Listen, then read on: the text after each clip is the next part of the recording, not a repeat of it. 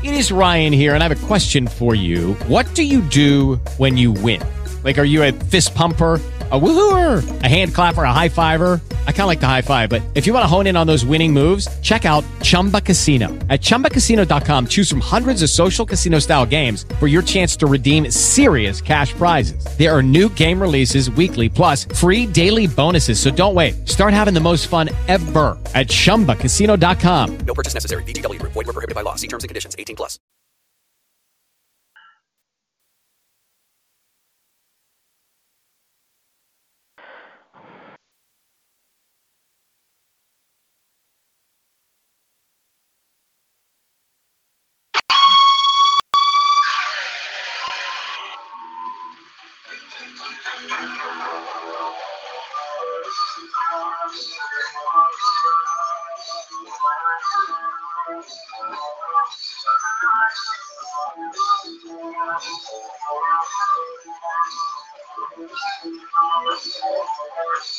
Mm-hmm.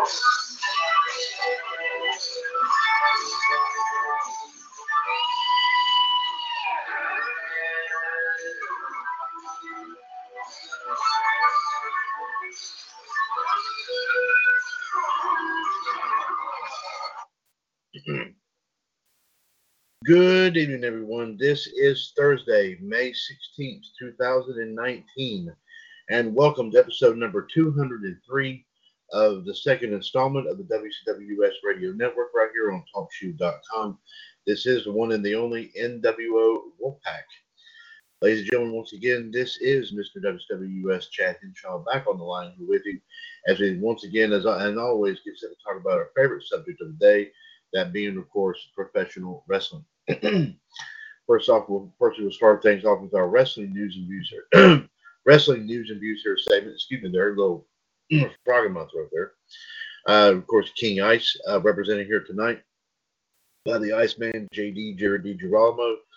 JD is a 2015 and 17 WWS Hall of Famer and also part of the team that brings you WWS Raw Radio every Monday afternoon right here on TalkShoe.com. Of course, tonight bringing us our uh, our history and birthdays on the Talk Shoe chat box this evening is, of course, our own human suplex machine, John Gross.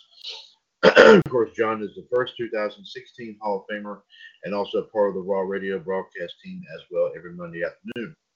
Before we get underway here, of course, with our uh, with our lineup here for tonight, let's go ahead and welcome JD and John in to what should be a howling good time here tonight on episode 203 of Wolfpac.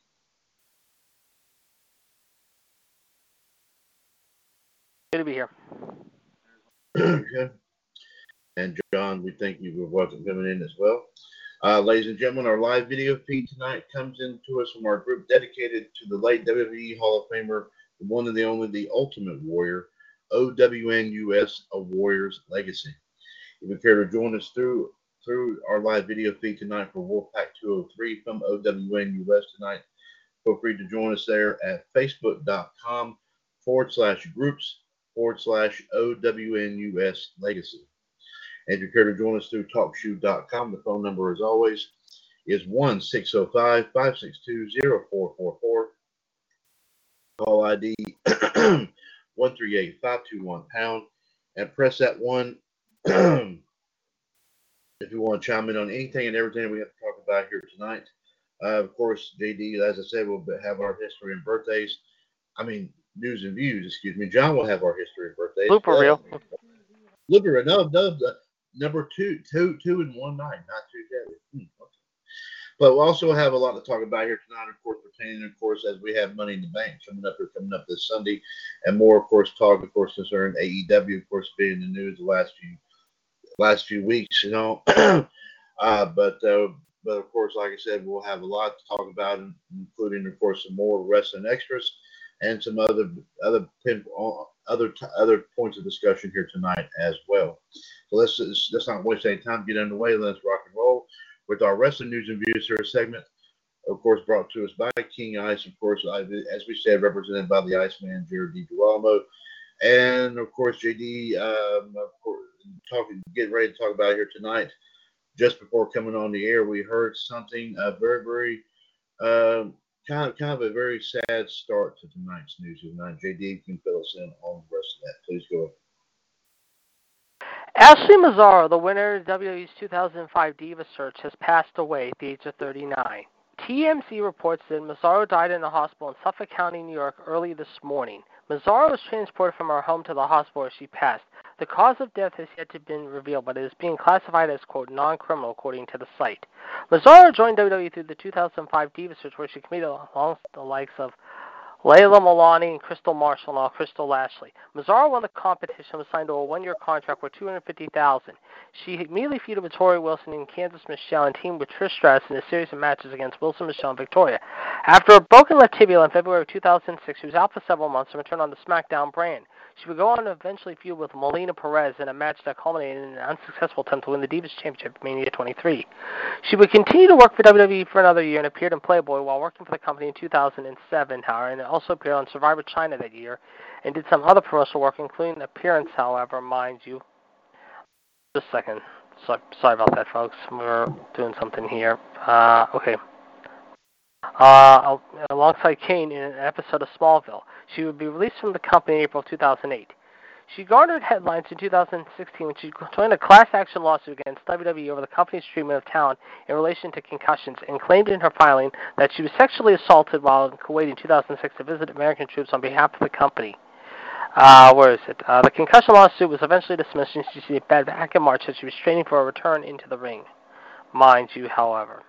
Uh, like I said, however, so our thoughts and prayers are with her.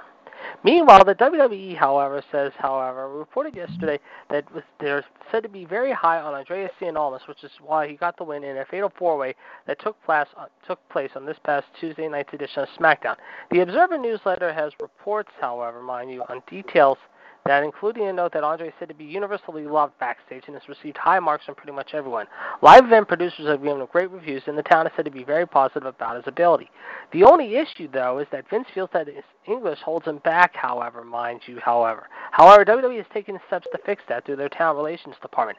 They've given him an English tutor in order to speed, the, speed him up quote, speed him up. That's why he's been speaking more English in his promos. They want to practice it more instead of relying on Zelina Vega to do it for him. Meanwhile, however, it was reported that last month Brian James was stepping down from SmackDown Creative and taking a break from WWE, which he did following WrestleMania 35. At that time, it was suggested that James was frustrated that the scripts for the SmackDown shows were being changed by Vince McMahon. The latest edition of the Wrestling Observer newsletter reported and added that James was feeling, quote, too much pressure during his time on Creative that he needed time off. It's believed that whenever James returns to WWE, he will work for Triple H in some capacity. Meanwhile, however, both Sami Zayn and Bray Wyatt returned from injury after WrestleMania with new characters. Sami Zayn, as you know, had a more cynical character that insulted the fans for creating a toxic, toxic atmosphere in WWE due to their criticism. Meanwhile, Bray Wyatt started out as a reformed t- children's TV host until this past Monday when things took a darker turn. According to the Observer newsletter, it was Zayn that came up with most of his new character, and it wasn't a gimmick that somebody came up with him up with for him. As for Wyatt, while the idea for the gimmick was made by Nick Manfredi, however, a lot of the Firefly Funhouse comes and came from Wyatt himself, including the new look and mask. The mask was designed by Kyle Scarborough with input from horror icon Tom Savini's team and sculptor Jason Baker. Meanwhile, however, mind you, let's take a look and tell you what else we got uh, going on. Mind you, as reported, however, earlier today, however, Alexa Bliss will no longer take place, however, be in the women's Money in the Bank ladder match, however, if you will, this Sunday, however. As a result, however, concussion issues, however, have prevented her from returning to the ring, and as a result, it looks like Nikki Cross will take over. Meanwhile, the Fabulous Moolah edition of the Dark Side of the Ring documentary delivered 200,000 viewers for Viceland last night, according to Show Buzz Daily. The number was down from the 225,000 viewership count for last week's mysterious death of Gino Hernandez piece, if you will. Uh, other news, let's see here. Hold on. Hold on, we'll tell you some other news here. Okay, here we go. Conrad Thompson stated on a Starrcast 2 conference that his father-in-law, Ric Flair's visit to an Atlanta hospital was for a planned medical procedure. Flair, of course, is scheduled to appear at the Starrcast 2 convention in Las Vegas and will be the subject of a comedy roast, but now it looks like that might be held off, however, because of what happened. As a result, he was hospitalized, according to reports earlier today, following a very serious medical emergency, according to reports. It was reported, however, he was rushed to the hospital, and although the specifics were very unclear at the time, the situation was labeled at one time as, quote, very serious. As you know, of course, Flair had battled some serious health issues in recent years and spent 11 days in a coma after his intestine ruptured in 2017. Uh, let's see here. Uh, as we told you, Alexa Bliss has been pulled from the Money in the Bank due to a medical issue. It says this, however, Bliss, of course, uh, she's not been cleared, however, the announcement simply say that, a quote, a suitable replacement will be announced, and this is what happened at 12.04 p.m. today. Breaking out, Alexa Bliss hash WWE is not medically cleared to compete at WWE hashtag Money in the Bank this Sunday and has been removed from the Women's Money in the Bank ladder match. A suitable replacement will be announced to her. Now, she missed time previously and acknowledged that she has suffered multiple concussions. In this case, WWE did not specify the nature of the injury that will cause her to miss the event, though obviously it could be related to her head trauma issues, however. Uh, let's see here. I did read something about that, however, too. Um, uh, where is it? Here it is. Uh, yeah. Uh, yeah. Uh, as a result, she last wrestled on Raw, of course, however, uh, on April 29th in a losing effort to Naomi. Meanwhile, last night, however, the NXT t- tag team titles were officially vacated, however, and announced, however, that they are now empty, however, if you will, however. Per WWE.com, it has been vacated, however, and as a result, the former champions, the Viking Raiders and the Street Profits, however, mind you, William Regal will announce an, make an announcement next week on the future of the titles on next week's NXT on the WWE Network, however, mind you. Uh, the championship was vacated following the controversial ending between the Viking Raiders and the Street Profits last night. In addition to that, however, William Regal, as I said, has been announced, however, and according to reports, however, Montez Ford and Angelo Dawkins then issued a challenge, however. The Forgotten Sons, however, could be joining, however, the Viking Raiders and also possibly, maybe, Oney Lorcan and Danny Burch for the upcoming, tri- upcoming triple threat match at the 25th anniversary TakeOver that'll be coming up, however, on Saturday, June 1st, two weeks from this Saturday, in Bridgeport, Connecticut, where we could have, excuse me, new tag team champions. Uh, let's see, some other news.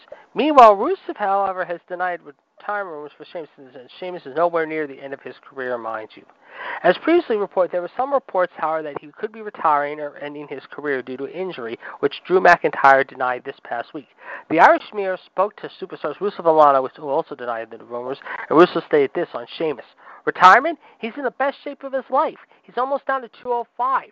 He's about 230 or whatever, and he's in the best shape of his life, and he lives eight houses down from us, so I see him every day. Our dogs play with each other. He's fine. He's nowhere near the end of his career. He may be 40 years old or so, but who cares, mind you?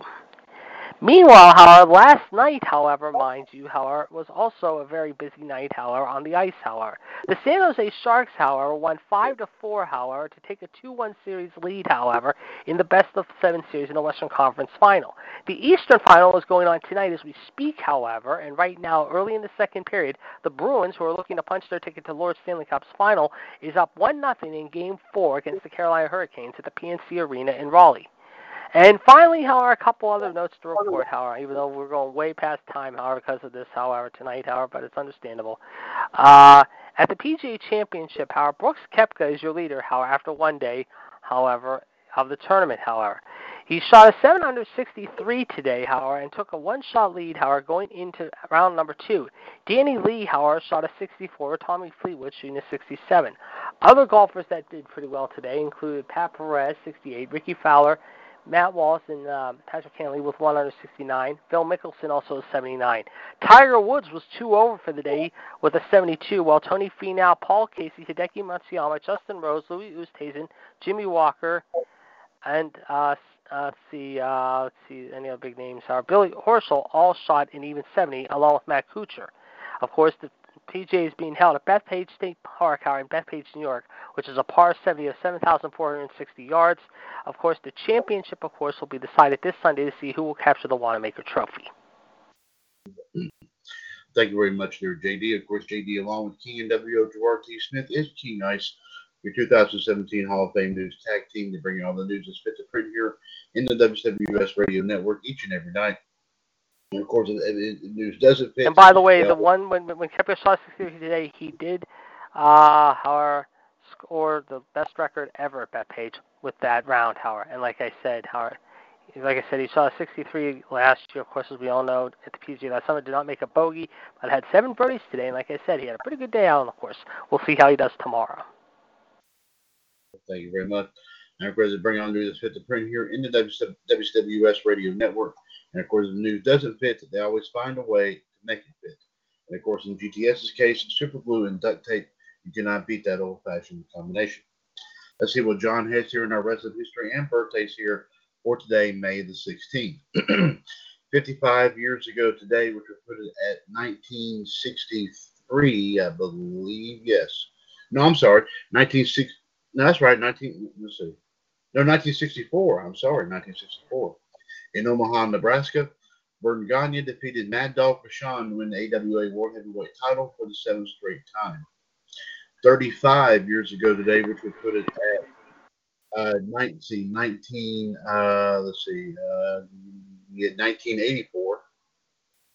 Actor Andy Kaufman sadly died at the age of 35 of lung cancer in Los Angeles. He is best known for his work as Las Gravis on the hit TV series Taxi, and also best known for his long-standing feud with Hall of Famer Jerry the King Lawler. He would become the subject of a biographical film in 1999, of course, Man on the Moon, which which of course featured uh, Jerry Lawler. Of course, as you know, as you know, Jim Carrey did play the part of Andy Kaufman and did it real well indeed. Uh, 32, 32 years ago today, which would put it at let me see, 1987 in Atlanta, Georgia. The Midnight Express defeated Ronnie Garvin and Barry Windham to regain the NWA United States Tag Team titles. 20 years ago today, which would put it at 1999, WWF held the first ever No Mercy held from the UK from the Manchester Evening News Arena in Manchester, England. The UK exclusive event would not be released for North American audiences until January the 4th of 2000. More than six months after the event took place, in about two and a half months after the WWF, an American version of the event uh, took place, uh, for one night only, the European title would be reinstated as Shane McMahon defeated X Pac in a WrestleMania rematch. That same day, ECW presented Hardcore Heaven from Poughkeepsie, New York. Taz retained his ECW title twice by defeating Chris Candido and Bubba Ray Dudley. Uh, 19 years ago today, put it at 2000.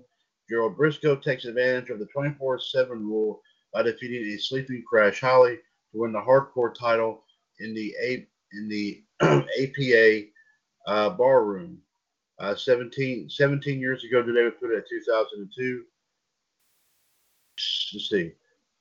Shoichi Arai sadly was found dead in Tokyo, Japan at Mizu, Mizumoto Park with a tie around his neck at the age of 35. Uh, 15 years ago today, which would put it at 2004, WWE presented Judgment Day in the Staples Center in Los Angeles.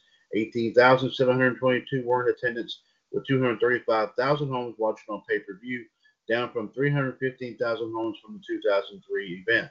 And of course, here are the matches. In a Sunday Night Heat pre show match, Mark Jindrak defeated Funaki.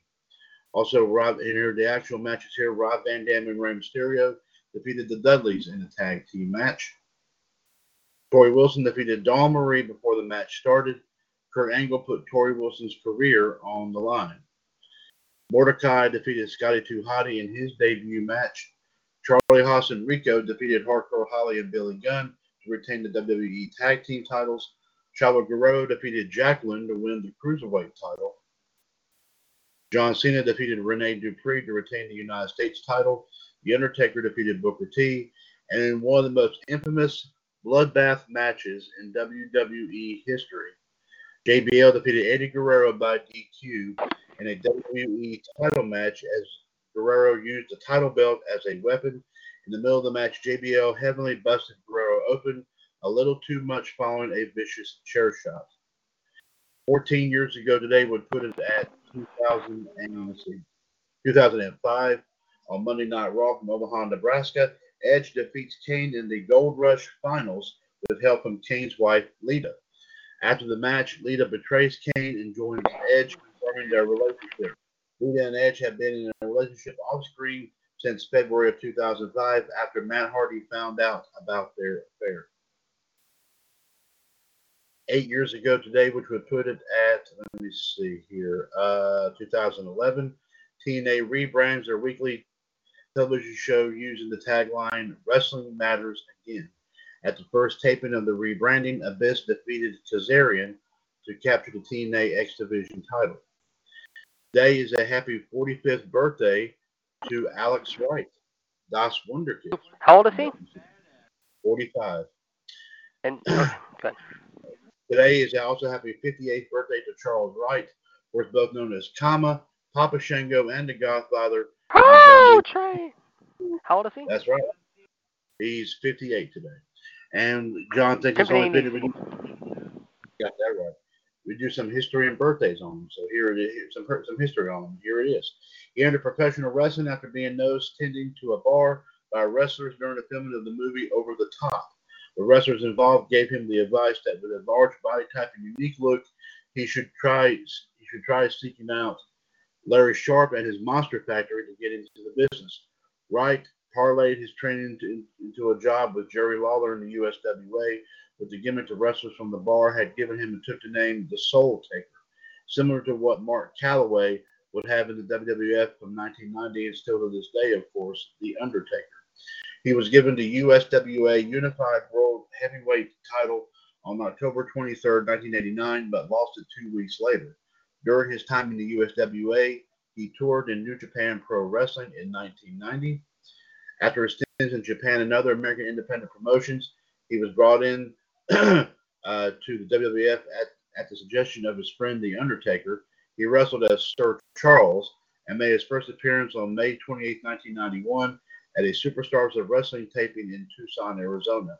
The character was hardly used and was not able to be developed, so he was repackaged in January 1992 as Papa Shango, a voodoo practitioner with an appearance reminiscent of the uh, Iowa Baron Samedi. The character made his debut on February 8, 1992, defeating Dale Wolf. Shango's character would carry a skull to the ring, billowing smoke and controlling arena lights, allowing for strange goings on in the ring, and would later cast spells to cause opponents pain and to make them vomit. Shango was immediately thrust into the spotlight almost immediately as he aided Sid Justice against Hulk Hogan at WrestleMania 8. Shango missed his cue to run in as he tried to break up Hogan's pinfall attempts after com- Hogan competed his signature his leg drop on Sid. Sid was forced to kick out of the move and save the angle. The Ultimate Warrior would make the save for Hogan, driving Sid and Shango out of the ring. After WrestleMania, plans were scrapped for a feud between Sid and Warrior, but Sid was not going was, let go for failing a drug test and would not return to the WWF until 1995. The feud was then re, re, rewritten with Shango instead of Sid, in where he would cast voodoo spells on his opponent. The angle went down. The angle went down south as Shango made the Ultimate Warrior vomit and also dripped black blood from the ceiling on the Warrior's face. The feud did not go anywhere as Warrior set the challenge Randy Savage for the title at the 1992 SummerSlam. But at that event, Shingo managed to defeat Tito Santana. Warrior left the WWF in November 1992 as Shingo was finally set to receive his one-on-one encounter with the Warrior. Shingo would receive a WWF title match against Bret Hart on Sunday night, Saturday night's main event, but was unsuccessful. Wright's final pay-per-view appearance as the, as the Papa Shingo character was at the 1993 Royal Rumble, in where he entered his first Royal Rumble match as the number three entrant, but was eliminated quickly by Ric Flair. Shingo did wrestle in some matches. He wrestled a dark match at WrestleMania 9, in where Santana avenged his SummerSlam, SummerSlam 92 loss by defeating Shingo. Shingo was seen infrequently on WWF television afterwards, and following a loss to Jim Duggan in a 1993 King of the Ring qualifying match, he made two televised appearances against Enhancement Talent in June and July of 1993. The character was pillared and patronized by fans, being voted the worst gimmick for 1992. Fin Martin of professional wrestling magazine Power Slam in an article wrote the following Shango and his curses were a total embarrassment. Fans exhaled loudly each time he appeared on screen. Shango, Shango bombed, and deservedly so. At the same time, wrestling as Papa Shango in the WWF, WWF worked with USWA. As part of the agreement, Papa Shango was sent to wrestle in USWA, uh, in where he recaptured USWA World Heavyweight title for a second time. Winning the title, however, actually upsetted him, and he would drop the title to Owen Hart after complaining to management. Shango would return to the bar at, afterwards by bartending. He did a he did a wrestle he did wrestle a summer tour in 1994 for Otto Wanz Catch Wrestling Association. He failed to win the CWA World Heavyweight title against. He he went up against Rambo for the CWA World Heavyweight title, but he lost. During the autumn of 1994, the Papa Shango storyline was planned to be brought back by rumors involving Bob Backlund, and where it was revealed that Shango's voodoo spells would explain the traditionally good-natured Backlund's erratic and villainous behavior, but it didn't happen. Wright would be repackaged as the Supreme Fighting Machine, comma. Vignettes were shown of him between 94 and 95. The Supreme Fighting Machine was a shoot fighter inspired on UFC fighter Kimo Leopold, Leopoldo. There you go. Shortly after his debut, he joined the Million Dollar Corporation, which was formed by Ted DiBiase. The Million, the Million Dollar Corporation at the time were at a huge war with not only Lawrence Taylor and, and the NFL stars, but The Undertaker at the eve of WrestleMania, comma feuded with Steve McMichael in the weeks leading up to WrestleMania 11. On April 2nd, 1995, The Undertaker went one went one on one with King Kong Bundy at WrestleMania 11. Kama ran down as Taker and Bear retrieved the urn from Bundy and DiBiase and kicked Paul Bearer, stealing the urn and announcing that he would have it melted down and formed into a necklace. Kama did appear at the 1995 King of the Ring tournament, but failed to win the entire thing as he took on Shawn Michaels. When Undertaker was set to win his quarterfinal match with Mabel, Kama ran in and kicked Undertaker in the head, costing him the 1995 King of the Ring. This will lead to a future match at some point between Kama and Undertaker. Kama's fate would be sealed, however, as Kama destroyed the Undertaker's creatures of the night, also destroying uh, one of the Undertaker's Reese at SummerSlam. Uh, the dead man put the feud at rest as he sealed Kama away for good in a casket. He would be taken off TV in the fall of 1995, but would return in, in, in, at the 1996 Royal Rumble match, where he was in the final four, but would be eliminated by Diesel. Wright would leave the WWF again. He had verbally agreed to join WCW to serve as a member of the NWO, but never heard from them afterwards. Wright learned that WCW signed Virgil to be the NWO's enforcer, and that they had and they had signed him for less than what they offered Wright. This allowed him to create the Godfather character, and as a result, was one of the few WWF talents to stay loyal to the company during the Monday Night Wars. Wright was asked to make his return in 1997 with the original plans to revive the Papa Shango character, but he returned as Kama, now billed under his full name, Kama Mustafa. He was announced as the first member of Farouk's faction, the Nation of Domination, on June 16, 1997 on Raw. Mustafa and Farouk defeated Ahmed and The Undertaker in a tag team match where Mustafa pinned Taker in that match. He became known as the Godfather of the Nation, a moniker which would eventually become his official ring name in, in mid 1998. He stood with the Nation when The Rock became the leader shortly after WrestleMania 14, standing with The Rock, Owen Hart, D'Lo Brown, and Mark Henry after joining joined the stable in December of 1998. 1998, The Godfather competed in WWF Raw for All, which was a strictly voluntary boxing shoot fighting competition that was eventually won by Bart Gunn. In the summer of 1998, he debuted his pose in a tag team match. The nation stayed together until September of 1998 when The Rock's popularity with the fans got him more increased cheers, thus disbanding the nation. After the nation split up, Wright had his most popular, more most successful run by bringing his hugely popular persona of the Godfather. The Godfather character would be constantly surrounded by hoes and, of course, K-Fab girls from local strip clubs, but were legit aspiring wrestlers. Victoria and Lita were best were the best known wrestlers playing the role. Playing the role. He would offer his opponents the right to use these girls for any for any purpose if they forfeited the match to him. It was highly popular with audiences. The Godfather captured his first singles belt, filling in for the Big Boss Man as the Godfather offered the Big Boss Man his hose as Boss Man was set to take on Goldust for the Intercontinental title on April 12, 1999. Godfather would, would win the title over Goldust, but this would be his only singles title win. He was scheduled to wrestle Owen Hart for the title on May 23, 1999, who was known as the Blue Blazer at the time. Hart was forced fatally injured during sadly during a live stunt Prior to the match's time, the Godfather was scheduled to drop the title to the Blue Blazers that night. but instead, he dropped the title on May 31st, 1999 on Monday Night Raw to Jeff Jarrett. In 1999, he formed partnerships with Mark Henry, Val Venis, and D'Lo Brown. On March 16, 2000, he picked up the biggest win of his career as he defeated Triple H in a non-title match. The match was not for Triple H's WWF title. Godfather would then feud with Steven Richards and Bull Buchanan, who formed the Right to Censor. On July 24, 2000, Godfather agreed to give up pimping if he lost. He did lose the match to Buchanan and was forced to join the, to Right to Censor and was known as the Good Father. Also joining the group would be, of course, Val Venis and Ivory. On November 6, 2000, he teamed up with Buchanan to capture the tag team titles against the Hardy Boyz and would drop the titles in Armageddon in a four corners match to Edge and Christian. The Good Father entered the 2001 Royal Rumble match as the number 14th entrant, but would be eliminated by The Rock. At WrestleMania 17, he teamed up with Bull Buchanan and Val Venis, and where they de- they were defeated by the APA and Taz. Also at the event, Ivory dropped the women's title to Chyna in the final stages of the Right to Censors Alliance that tried to go after Kane's hardcore title and had some feuds with Kaientai and the Acolytes. But in April 2001, the group had their problems and they were disbanded after The Undertaker defeated all four of them in a handicap match.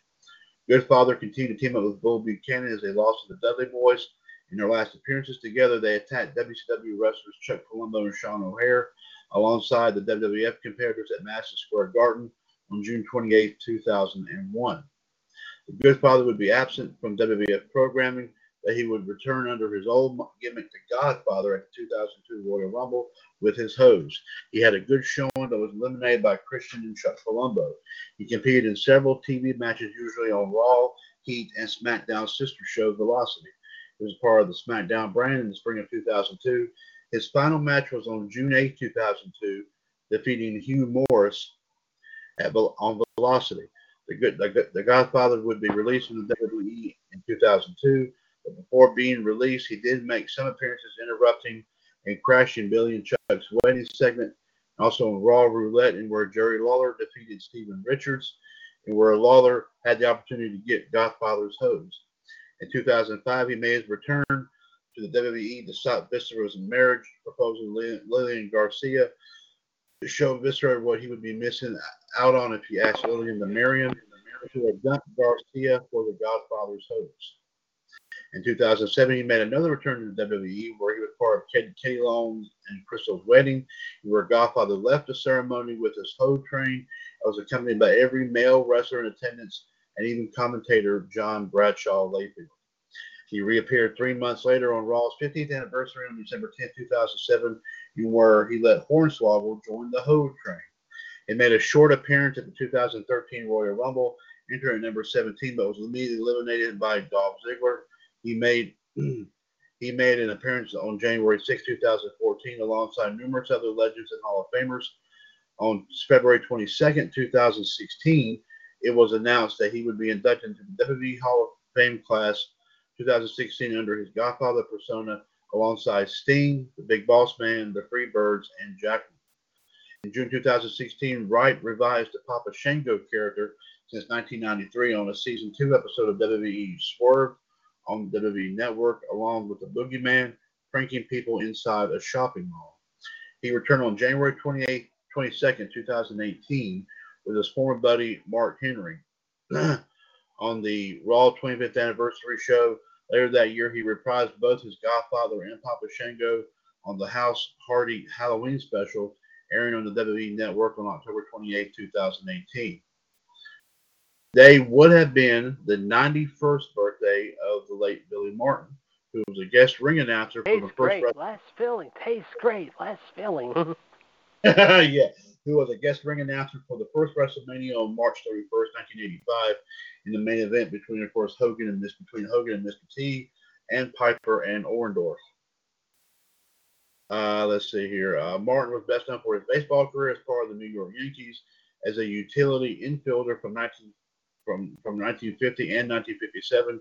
He retired from the Minnesota Twins in 1962 at the age of 32, where he became a coach and scout and a minor league manager of 1962 through 1968. His managing career started in 1969 as the Minnesota with the Minnesota Twins, and where they won five and eight games in April under Martin's tutelage, established the team in first place in the new American League West, and kept the fans coming to Metropolitan Stadium. Martin would be fired in 1969 due to issues between management and would join the Detroit Tigers from 1971 through 1973. On July 20, 1973, one of the most infamous moments, Martin ordered that the public announcer to play Thank God I'm a Country Boy during the 17th stretch instead of Take Me Out to the Ball Game. He was fired for this reason. Actually, it was 1975, not 73. Okay. After Texas had fired Martin, Martin would be taken to the Yankees on August 1st, 1975, by returning to the Bronx. Under Martin's leadership and management, the Yankees kept the AL East by, by 11 games over the Baltimore Orioles. Martin won his first pennant in 1976 after the Yankees won their first pennant in 1964, but the Yankees would drop all four straight games to the Cincinnati Reds. By 1977, the Yankees were fired back by giving Martin his only World Baseball Championship of his managing career. Martin announced his departure from the Yankees in 1978 due to personal reasons, but he would return and would be fired again. Martin moved to the Oakland A's in February of 1980 and stayed there for two years before being fired in October of 1982. He returned to the Yankees one more time in 1983 under a long-term contract, but would be removed as a manager and given him a scouting assignment, replacing him with Yogi Berra. Martin returned to manage, managership in 1985 after Berra was fired. On October 27, 1985, he was fired again and replaced by Lou Piniella. That same year, he appeared at WrestleMania 1 as a guest ring announcer. Martin continued to be a thorn in the Yankee side, and he would be kicked out of the game on May 30, 1988, and was fired once more. Just a few days before his tragic death, Martin told them to be ready to join him for a sixth managerial tenure with the Yankees in the 1990 season. Sadly, Martin was killed on Christmas Day 1989 in a single vehicle accident. His vehicle ran into a drainage culvert near the entrance of his farm in Port Crane, north of Binghamton, New York. He was sadly was pronounced dead at the scene at a hospital in Johnson City, New York. Martin and his friend were drinking at the time of the accident. He was eulogized at St. Patrick's Cathedral in New York. Before his interment at Gate of Heaven Cemetery in Hawthorne, New York, his grave is located 150 feet from Babe Ruth's grave, believe it or not. His epitaph reads, at his number retiring ceremony at Yankee Stadium in 1986, says this, I may not have been the greatest Yankee to put on the uniform, but I was the proudest. Richard Nixon, Steinbrenner, alongside many New York Yankee greats, attended the funeral service. And today, well, speaking of WrestleMania 1, you're not going to believe this. Today would have been the 100th birthday of Liberace, who also made a guest appearance at the very first WrestleMania on March 31st, 1985. JD's looking for George. he was an American pianist, singer, and actor and was born in Wisconsin and, and, and was called Mr. Showmanship. Sadly, he died on February 4, 1987, of pneumonia at the age of 67 as complications from complications of AIDS. It was three months after his final concert. And John said that's all he's got for the history and birthdays here for today. So, John, we thank you very much, sir, sir, for that. And also, JD, thank you very much for the rest of the news and views here for tonight. Let's bring it a quick plug here one more time. 1605 562 0444. Call ID 138521 pound. This is episode 203 of W7, I mean, NWO Wolfpac. Whoa, number three right there. Mark that blooper down. Episode number 203 of NWO Wolfpac for Thursday, May 16th, 2019. Ladies and gentlemen, once again, this is Mr. WWS Chad Henshaw. Of course, I do have alongside me the Iceman, Jared DiGirolamo, and the Human Suplex Machine, John Gross. Of course, from the TalkShoe chat box here tonight. And also, of course, also of course, John making an appearance on the live video feed from OWNUS, and also, of course, uh, general manager of Heaven Wrestling Federation. Of course, also has several groups on Facebook and also his own podcast, as JD does mention to us from time to time. So, JD, please go ahead and uh, give us some info about our good friend, of course, Captain Dave Speedo.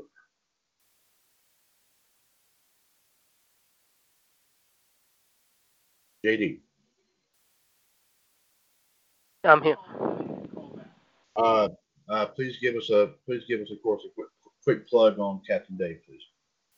Yes, the Heaven Wrestling Federation, however, and the Captain Quarters podcast, however, be sure to check that out. However, the Heaven Wrestling Federation, of course, is run by our own independent wrestler, uh, or one of our independent reporters, however, who has the Captain Quarters podcast, however, each and every chance you get. However, be sure to check that out on Facebook.com. However, it is Captain Dave Spio. Tell him JD the Iceman sent you. And like I said, he also runs the Heaven Wrestling Federation as well.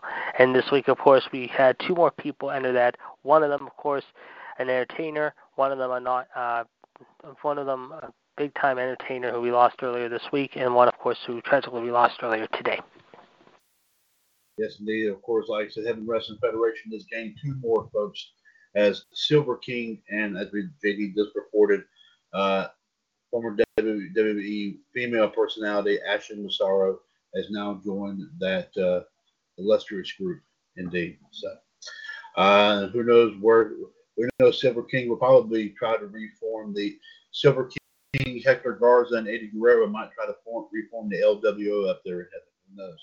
So we'll have to wait and see what all happens with that. oh, pardon me. Excuse me. Hmm. So, so there you have it, there, folks. Uh, well, let's see here. Uh, of course, we got one full hour here to go here before we before we uh, move forward here. Of course, ladies and gentlemen, as as of course as it was of course um, announced here tomorrow night on on WWS Revolution.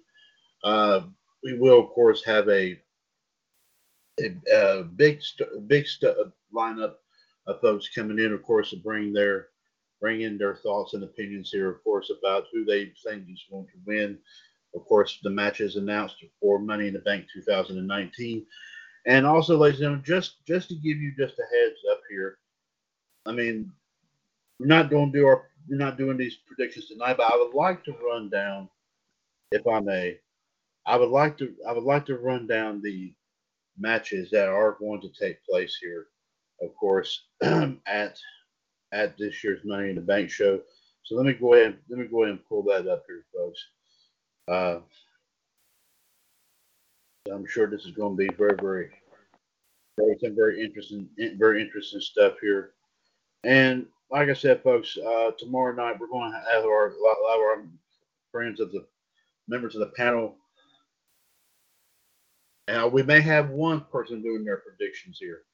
Um, okay, and and we'll tell you who that is here in just a few moments here because he is he is he is uh, taking care of something involving his phone. So uh, we'll um, we'll we'll wait we'll wait on we'll uh, get with back with him in here in just a few minutes. But I would just like to at least just run down and get everybody's opinions about about each match. about um, I like to try to do it in this manner. Um, let's just for, for the time being here. Like we got 11 matches lined up, of course, so far for the Money in the Bank show on Sunday.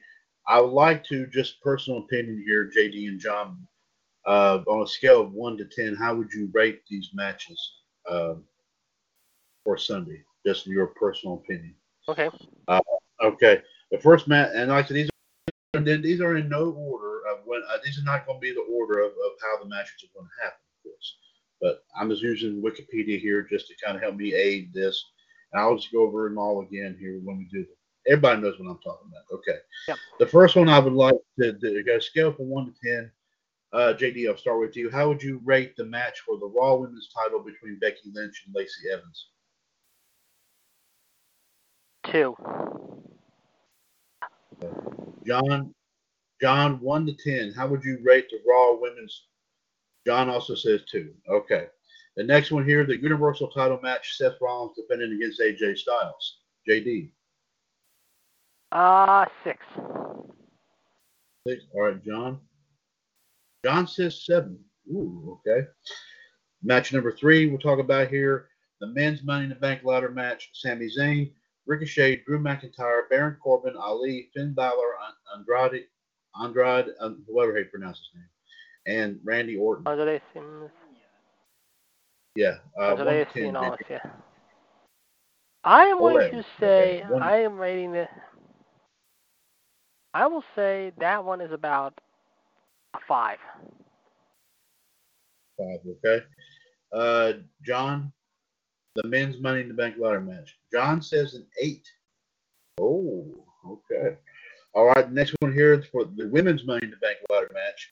Natalya, Dana Brooke, Naomi, Bayley, uh, Mandy Rose, Ember Moon, Carmella, and as JD did mention, Nikki Cross, of course, taking the place of Alexa Bliss. First off, I will go ahead and say about this. I, I won't say about that. Thank God they took Alexa Bliss out of it, regardless of if she was injured or not. I'm glad she's out of it. Uh, John actually said a four. This. What do you think, JD? I'm gonna say about a five, about maybe uh four as well. Yeah. Okay. The next one here, of course, matchup here, one of the first ones we heard about, Roman Reigns taking on Elias. One to ten. What do you think? Uh, I'm gonna say uh three. John also John also says a three. Okay, here. Uh, let me see here. Uh, uh, the next one here, the match for the SmackDown Women's Title, Becky Lynch taking on Charlotte Flair. One to ten. What do you think, JD? Uh, think this one is. Uh, I'm gonna say this one was about maybe a uh, five out of ten. Say a five. Okay. Um. Okay. Let's see here. Uh, let me see. Make sure that this is the. Uh. One, so, one, two, three, four. Okay. Uh, John, the match between Becky and Charlotte for the SmackDown Women's title. I think John says about a four. That's what is that, is that what you're saying for this one, John?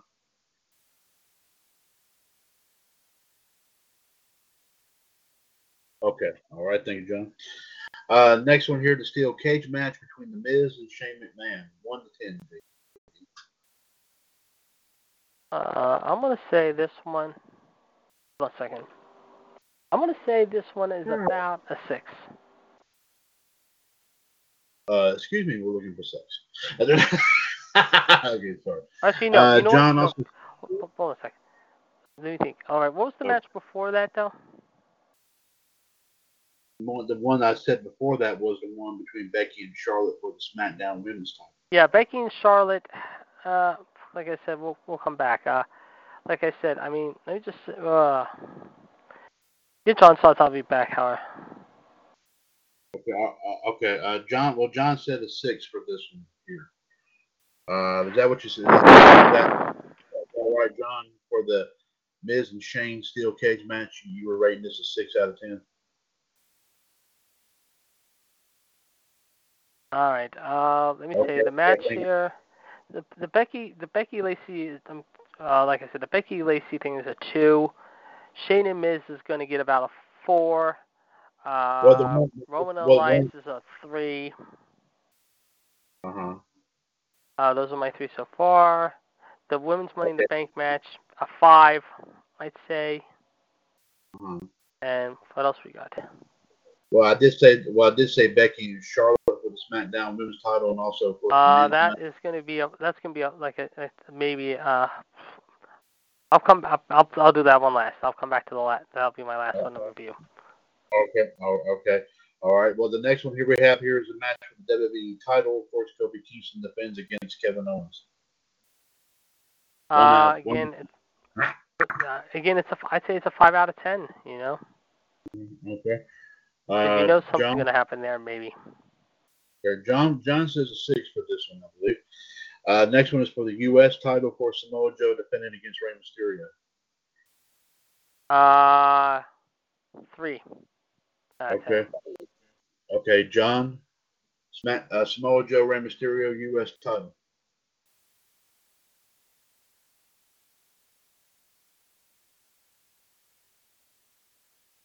John says a five. Okay. Next up here for the cruiserweight title, Tony Nese defending against Ariya Daivari. One. One. Okay. John, cruiserweight title match, Nese versus Daivari. John says it's I think John said. I think John, you're saying a three for this one.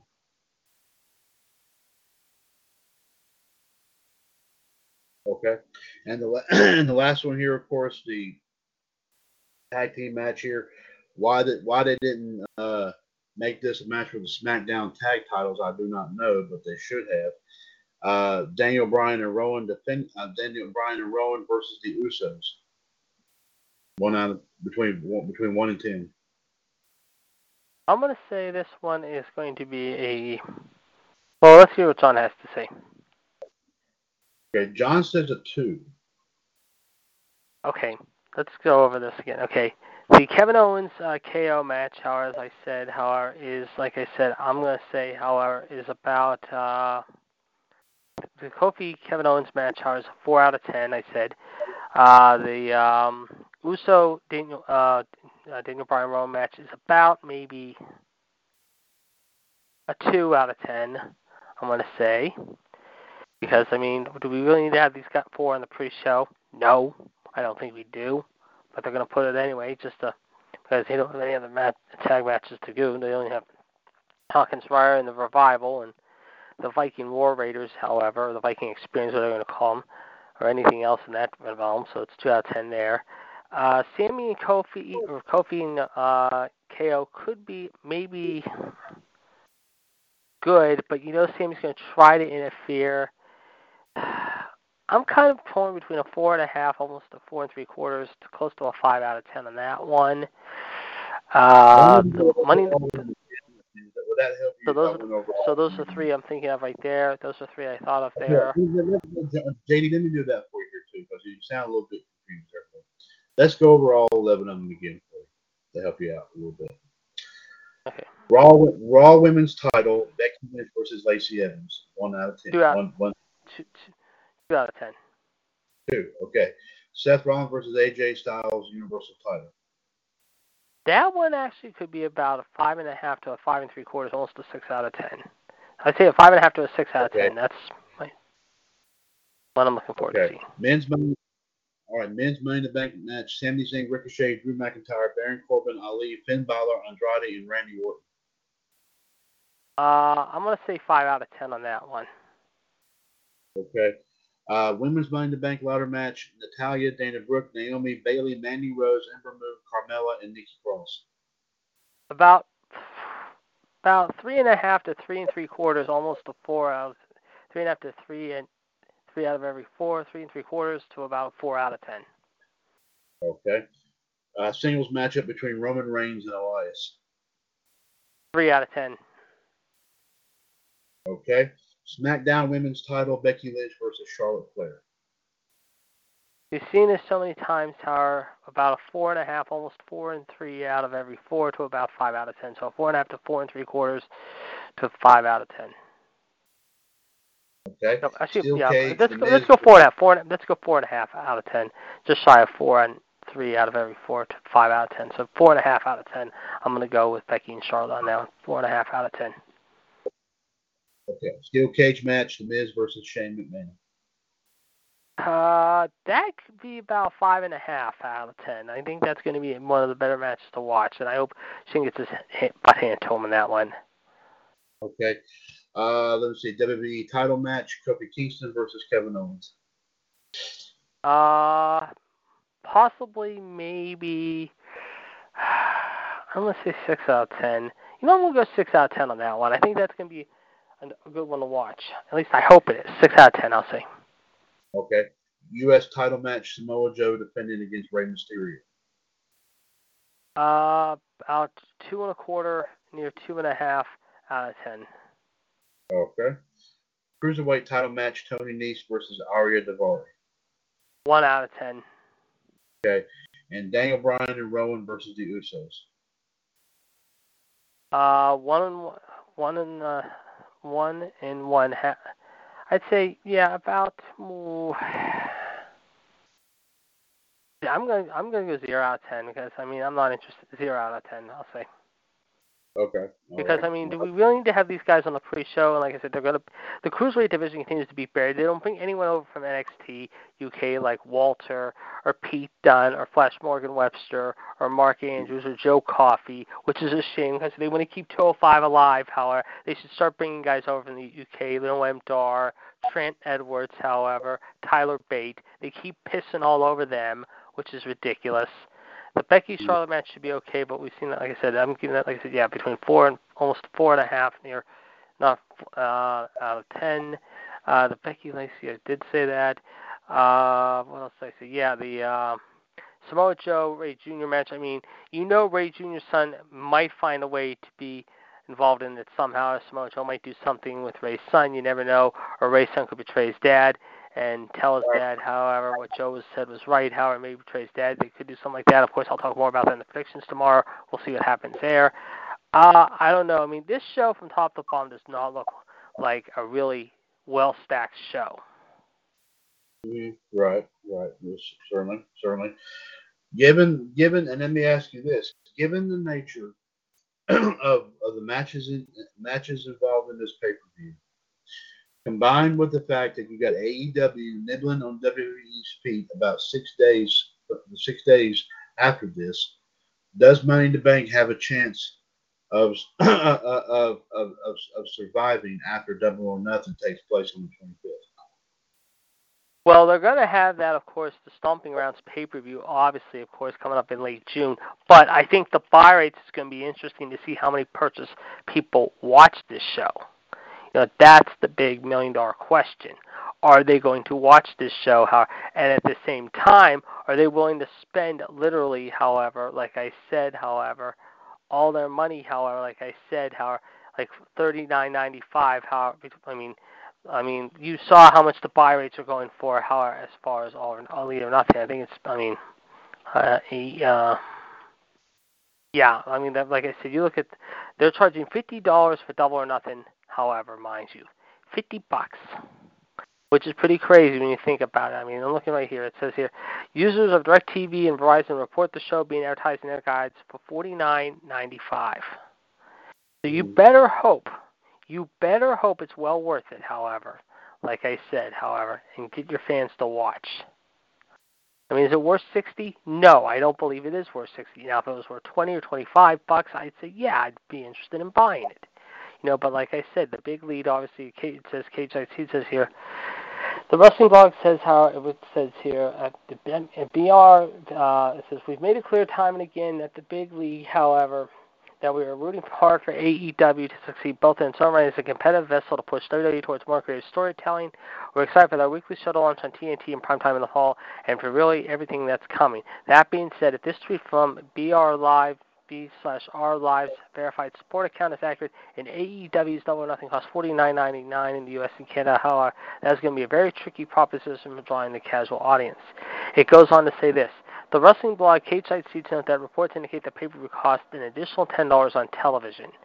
From a revenue maximization standpoint, that is understandable an understandable price point. Would they really sell twice as many pay-per-views if it cost twenty-five dollars, or five times as many as if it cost like ten dollars? Uh, the WWE Network? Probably not. But I would argue that there exists a midpoint, thirty to forty dollars, where more casual viewers would sample the product and can convert it into long-term customers. Yeah, I mean, if they were smart, they could have just said for this pay-per-view, okay, we're going to charge nineteen ninety-five or twenty-nine ninety-five, however, twenty-nine ninety-nine, and just say, okay, we'll do that. However, and we'll see what we can do. However, mind you, and we'll see if we can get our people looking at this. However, you know.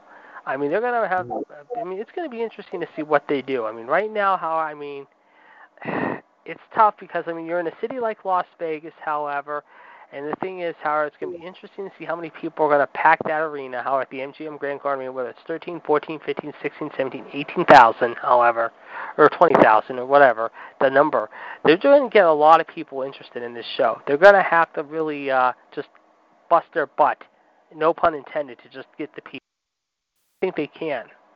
But the thing is, how many is WWE going to draw in their backyard, however, on Sunday? They're in Hartford. They're in Albany on Monday. They're in Providence Tuesday. We'll see what happens. Yeah, sure, indeed, indeed. So, I mean, as I said before, it, what we based upon what I've also been saying as well. Tell me your, your yours and John's person, you and John weigh in on this, and both of y'all's personal opinion. Despite the fact that AEW has not done a single thing yet, and, to, and they're not going to do anything until after until this pay per view starts up on the 25th. But given the fact that, that AEW has had so much hype coming in behind it, you know, so much talk and everything, in your personal opinion, by all this hype, all this talk, all this, you know, news and everything going on, everything like that,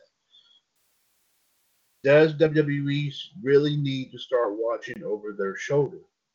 Yes, yes, because with Fox coming up in October and the way that AEW is going to be doing their show, whether it's Tuesday or Wednesday night, yeah, they've got to be worried right now. They've got to be definitely worried right now. Mm-hmm. Okay. I mean, even though Cody said that, that right now at this point in time they need to focus on getting their own product going, going and not worried about what w, WWE is doing.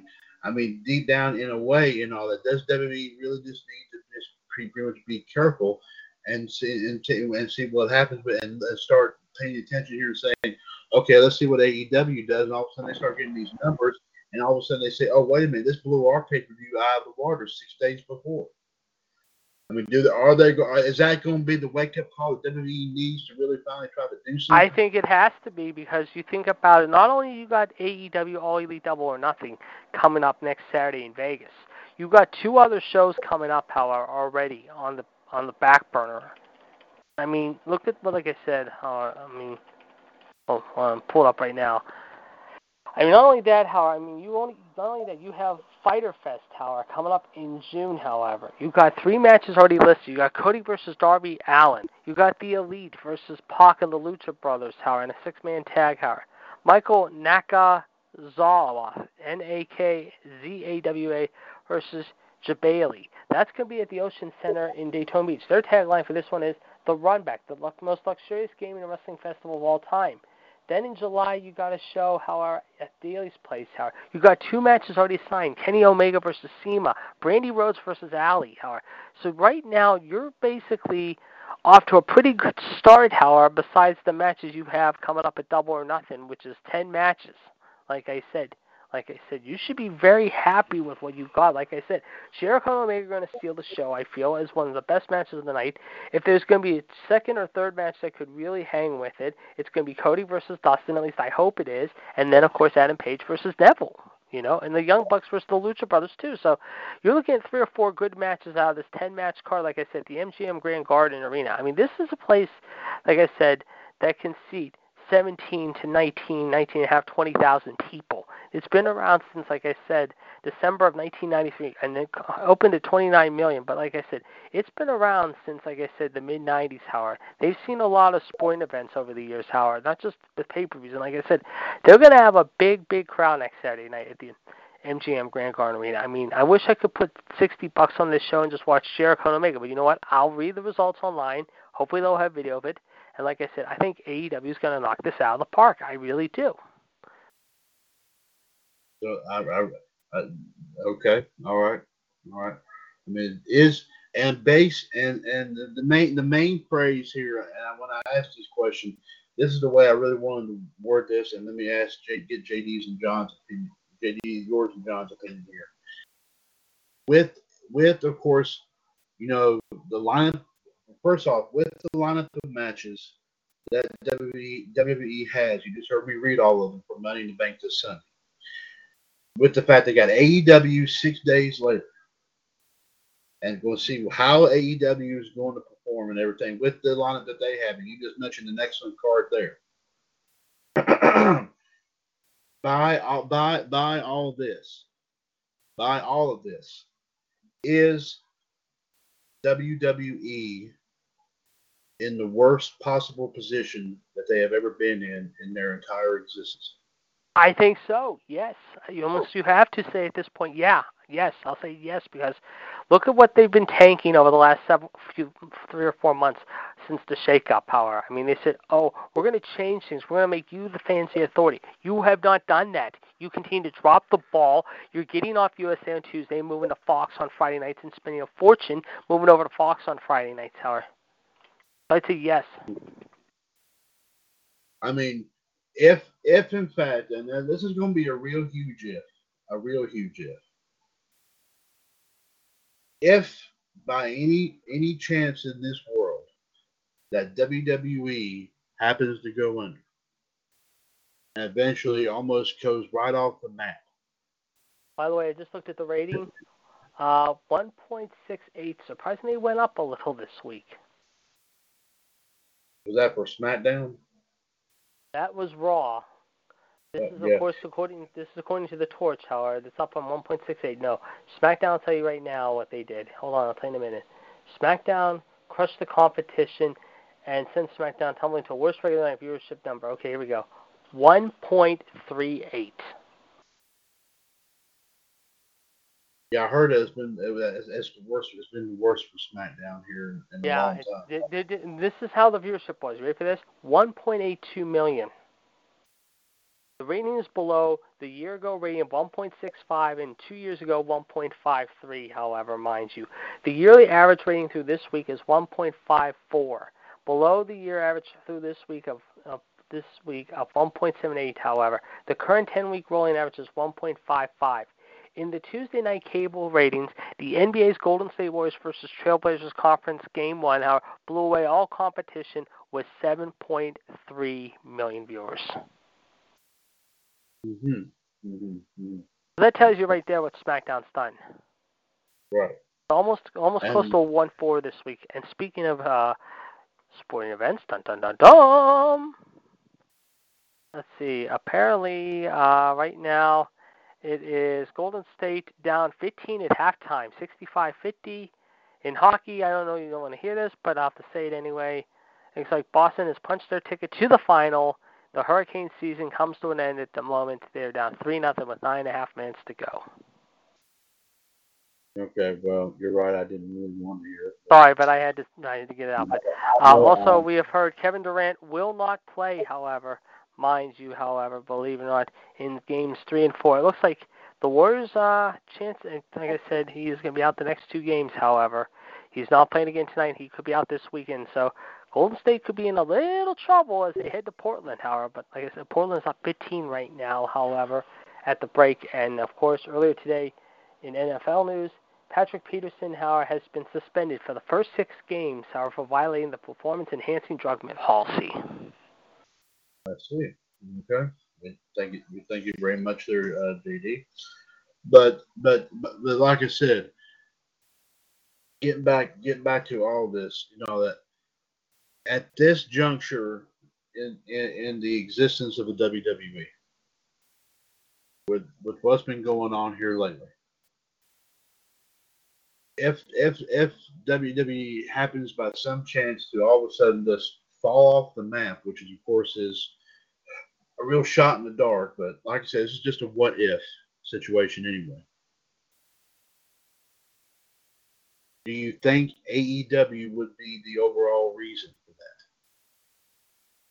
Maybe, but at the same time, however, I think they ought to work on, uh, like I said, they got to work on their whole thing. However, you know, Right, certainly. I would. Uh, I mean, I think, I think, I think they got to take a look at. The thing is, they got to take a look at the big picture right now. Oh, there's an article I got to send to you uh, on the grill uh, position.com. It's of our good friend Mr. Michael Sam Houston. I'll send it to you right now. I'm putting in the Entertainment Cavalcade for page first, but there's a good, good article about today. I'm gonna put it. I already put in the entertainment page, and I'm gonna put in the movie fans page too. But there's a good, good article about this today. You might want to check out. All right, I'll definitely do so. Uh, just also, ladies and gentlemen, I wanted to give you a quick update here. As you know, of course, our prediction title challenge will be coming up, as well of course, four million in the bank here. I can also confirm that the Empress Anne Marie Rickenbach has given us her predictions already for Money in the Bank. Uh, we are also, I'm also going to be expecting to hear some from Mr. Hulkamania Bob Ziegler. I was hoping to get it tonight before Wolfpac, but unfortunately, he didn't get back to me in time. Hopefully, I will get that over the weekend and get that here too. Hopefully, between tomorrow and this weekend, I'll get them here to you. Uh, of course, JD and John, or I think John said he may be he may be putting his on here, coming on and doing his tonight. I'm not sure. Uh, that's what he has mentioned. Um, Also, but JD is going to wait. Also, of course, I do believe that the Black Widow and Danny from Oak Park is supposed to be making an appearance on Revolution tomorrow night to get their predictions in for Money in the Bank. I can officially announce, ladies and gentlemen, that there will be no tag team titles up for grabs in the prediction title challenge. Instead, there will be eight singles belts. Yes, you heard me correctly. Eight singles championships that will be up for grabs here. And of course, this does include the, some of the belts I announced here, of course, the other night, as JD and John do do recall. Here are the belts that will be up for grabs, folks. First off, the WWS Young Lions Championship will be decided. The WWS Wired Championship will be decided. One of the two belts that I did announce on the WWS Universe page, of course, the list of belts that we have on there the WWS Grand Slam Championship will be up for grabs. The NJPWS Open Weight Championship will be decided. The WWS Tri State Championship. The WWS Suicidal Championship. Also, the, the Impact US King of the Mountain Championship will be decided. And the WWS Grand Championship will be decided as well. So on Sunday. So like I said, uh, hopefully, like I said, as far as I know, JD and John, of course, are definitely going to be in this. Sounds like Michelle and Danny are going to be in this. I have not heard from Style Stephen Kyle if he's going to be involved. Uh, uh Mr. Hulkamania Bob Ziegler say he's going to be involved with it. Um, I, I, would say Ann is because we already got her predictions we're kind of uncertain right now at this point with, with, as far as the Heartbreak Kid Fonzie is concerned. I can get a hold of him right now if you want me to. I can get him on right now if you want me to. I can call you right back. Or, or, no, no, JD, wait, wait, wait, wait, wait, dude. Wait, wait. No, don't worry. Don't don't don't don't worry about it. It's already mm-hmm. too late in the show. Okay. And John says he'll be on in about five minutes. Okay, thank you very much. And I will be right back while you're doing something else. I gotta go pee. I'll be right back. Okay. Okay, so ladies and gentlemen, let's go and bring this one more time here while we wait for JD to return, of course, from his visit to the office. 1605 562 0444, call ID 138 521 pound. This is episode, of course, 203 of NWO Wolfpac here. This is Thursday, May 16th, 2019. Of course, we're at 10:31 p.m. Eastern Time. this is, of course, like I said, Thursday, May 16th, 2019. Uh, Mr. WWS Chad Henshaw here, of course, along with the Iceman, Jared DiGirolamo, and the Human Suplex Machine, John Gross. John will be, of course, hopefully making a live appearance here momentarily. Uh, let's see here. Um, we are, we are, we have uh, also, of course, I had to have noticed that John and also Captain Dave Spieler did make an have made an appearance thus far on our live video feed from the OWN US of Warriors Legacy tonight. There's still time to join that if you'd like to come on into it. It is facebook.com forward slash groups forward slash OWNUS legacy.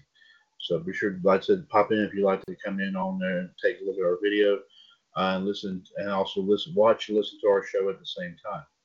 Ladies and gentlemen, coming up, of course, tomorrow night, of course, will be a special double dose evening. As as you know, ladies and gentlemen, WWS Wrestling Debate was preempted last night due to due to, of course, uh, certain circumstances involving the Iceman, Jared DiGirolamo not being able to make it on. uh, we we did postpone it, of course, and we'll and so the debate will be on tomorrow night at seven o'clock, one three nine nine two five pound. They will give their thoughts and opinions, and of course on Raw, SmackDown, also of course the Money in the Bank show coming up on Sunday. Of course AEW's announcement as well and of course their show coming up and coming up on the 25th. I'm back. Plus other stories making the scenes as well. Be sure to join join uh, of course uh, the Madness Kingdom on a special edition of WWS Wrestling Debate tomorrow night at seven o'clock. Of course, one three nine nine two five pound. Thank you, JD, for coming back on. Then we'll be back on with WWS Revolution at nine o'clock. One three eight zero five five pound. Our live video feed tomorrow night. I do believe I said we were going to be from and I'll have to go back and look at my. Uh, let me go back and look at my. Uh, let me see. see. Look at my list that I did actually post here recently. Here. Uh. Uh, let's see here. Uh, let me see. Uh, come here, where you at? Uh, uh, let's see. Uh, yes, Impact US Six Sided Madness will be our live video feed for tomorrow night, which will be episode number 670, ladies and gentlemen. 30 episodes out from 700 already. Man, we're time is flying when we're having some fun here, folks. So be sure to check that out here, of course.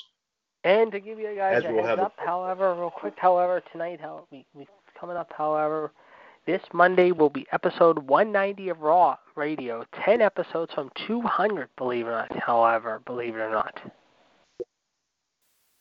And any big time items on Raw Radio Monday afternoon, Jimmy?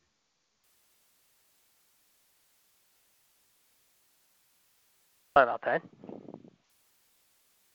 Any any big time uh any big time stuff going on? on Well, the aftermath, yeah, this Monday after, yeah, sorry, after the, the- yeah, after this, after this week, folks. However, we will definitely have a lot to talk about, including our thoughts about Money in the Bank. We will also weigh in with the All Elite Double or Nothing predictions, believe it. So be sure to check that out. Plus, we'll give you our thoughts about the NBA and NHL conference championships and get you set up for the team that, however. And we can tell you right now, with under three and a half, three fifty to go, however, it looks like the Bruins have now punched their ticket to Lord Stanley's Cup. I mean, congratulations to the Hurricanes. A hell of a playoff run and a hell of a season, too, to get this far. But now Boston is the first team to punch their ticket, however, into Lord Stanley's Cup, however. So they will have a little bit of rest, however. Game four, of course, tomorrow going to be, of course, going on, however, between San Jose and, like I said, St. Louis. That'll commence tomorrow night at 8 p.m. The Sharks are up two to one after winning in double overtime last night, two or five to four. Okay. Yes. Um, so, yes, ladies and gentlemen, the Hurricanes did 100%.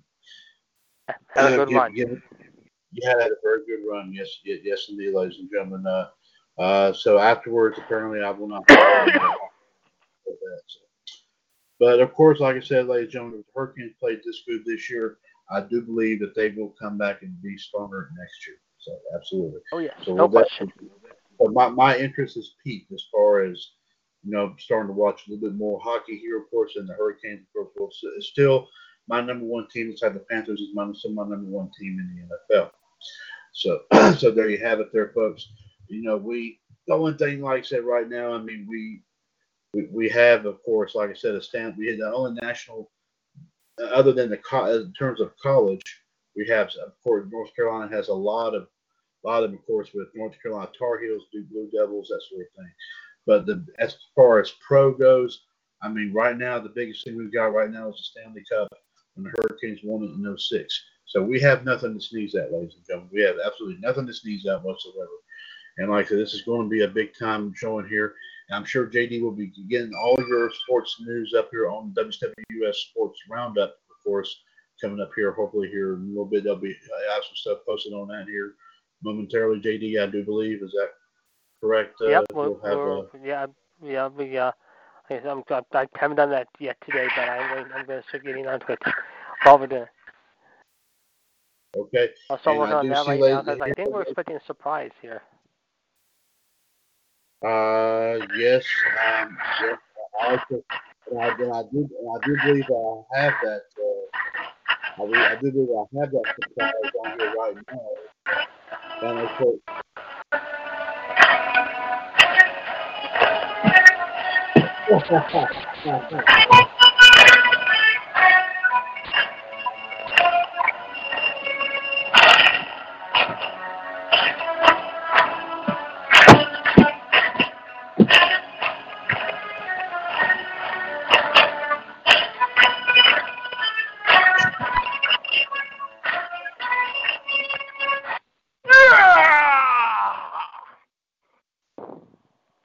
yes, indeed, ladies and gentlemen. Sounded exactly Now- like it too. Yes, indeed, yeah, absolutely. Now on the line here, ladies and gentlemen, as we said before, our resident historian, of course, and the first 2016 WWS Hall of Famer, and also one of JD's, of course, uh, uh, co-host on WWS Raw Radio every Monday afternoon right talk show is the Human Suplex Machine. John is never gross. John, welcome to 203 of Wolfpac, man. Good to have you on. Ow! Holy crap! yeah, there you go. There you go. Yes, sir. Yes, sir. Okay. All right, ladies and gentlemen, as we can announce here, the Human Suplex Machine is going to get his predictions in for, of course, Money in the Bank on Sunday.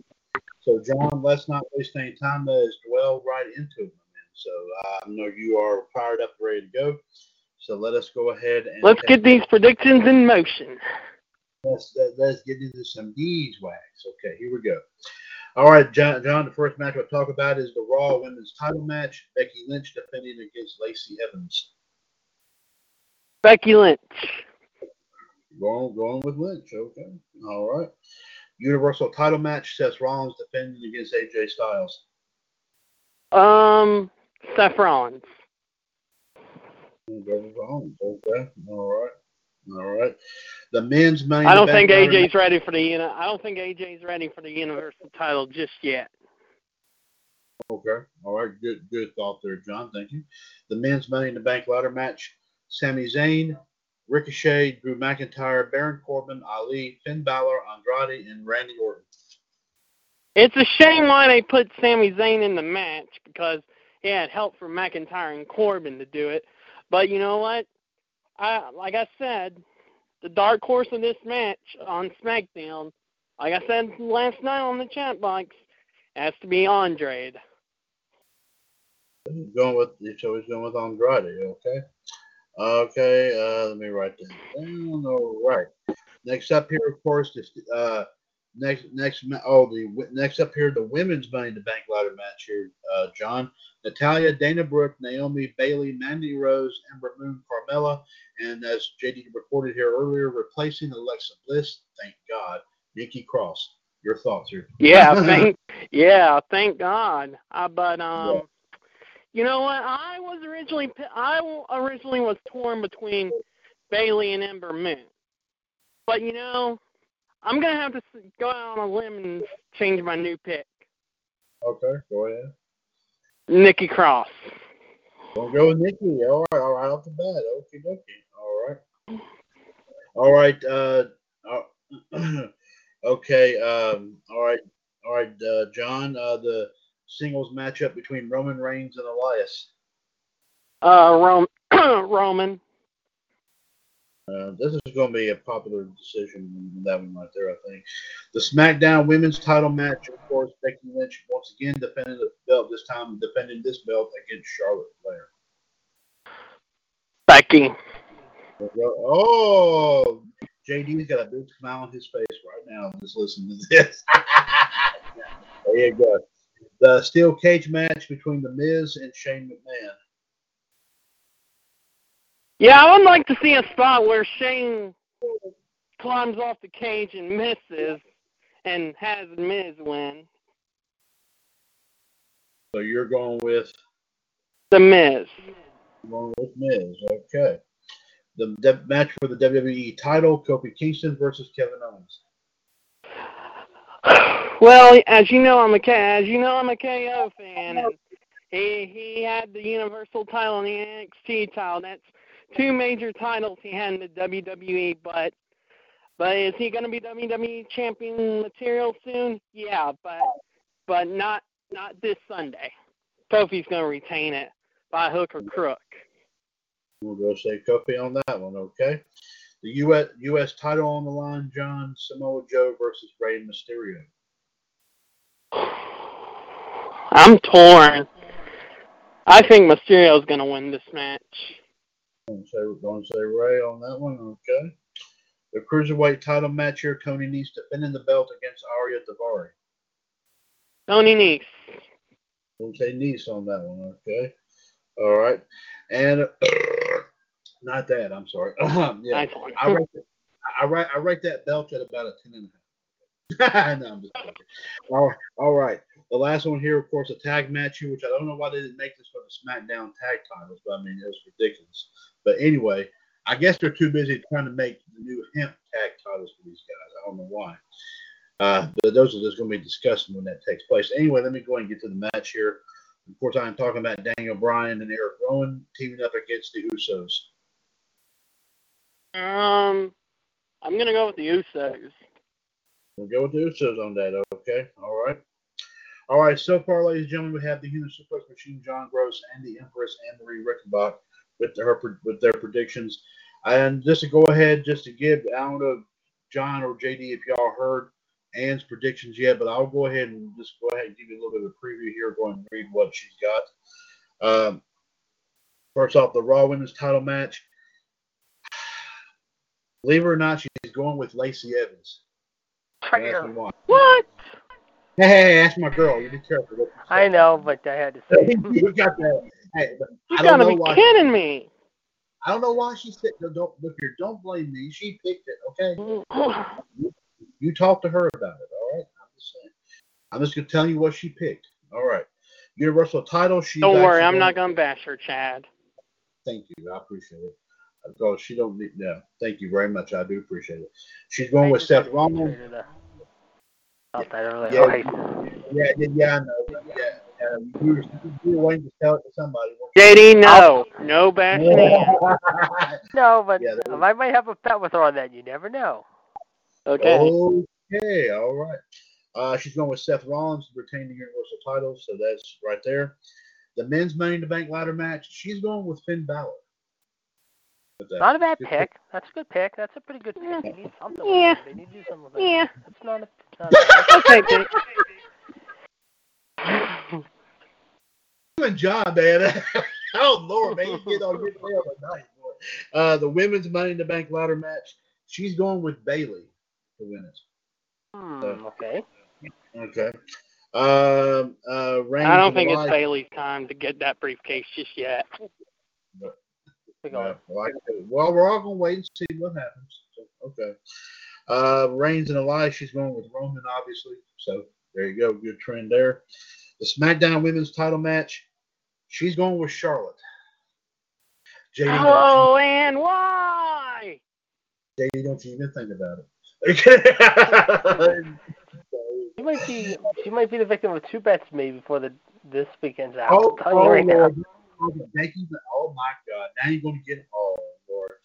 We'll John, see what happens with their predictions tomorrow, so we'll see. Um, just JD, with all due respect, no disrespect intended, and John, you may get a kick out of this.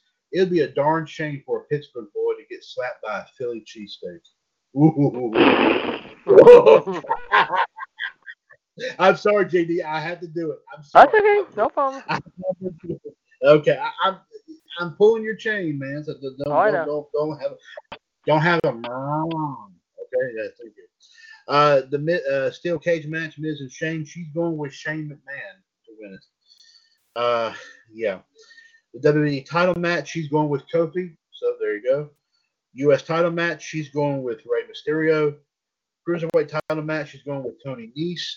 And the tag match here, the last one here, she's going with the Usos. So there you go. Uh, so, so like I said, um, so JD, I'll let you talk to her about if you want to make any bets with her. I, I'm Oh, saying I out will that. tomorrow night. Don't worry. Tomorrow night we're gonna see.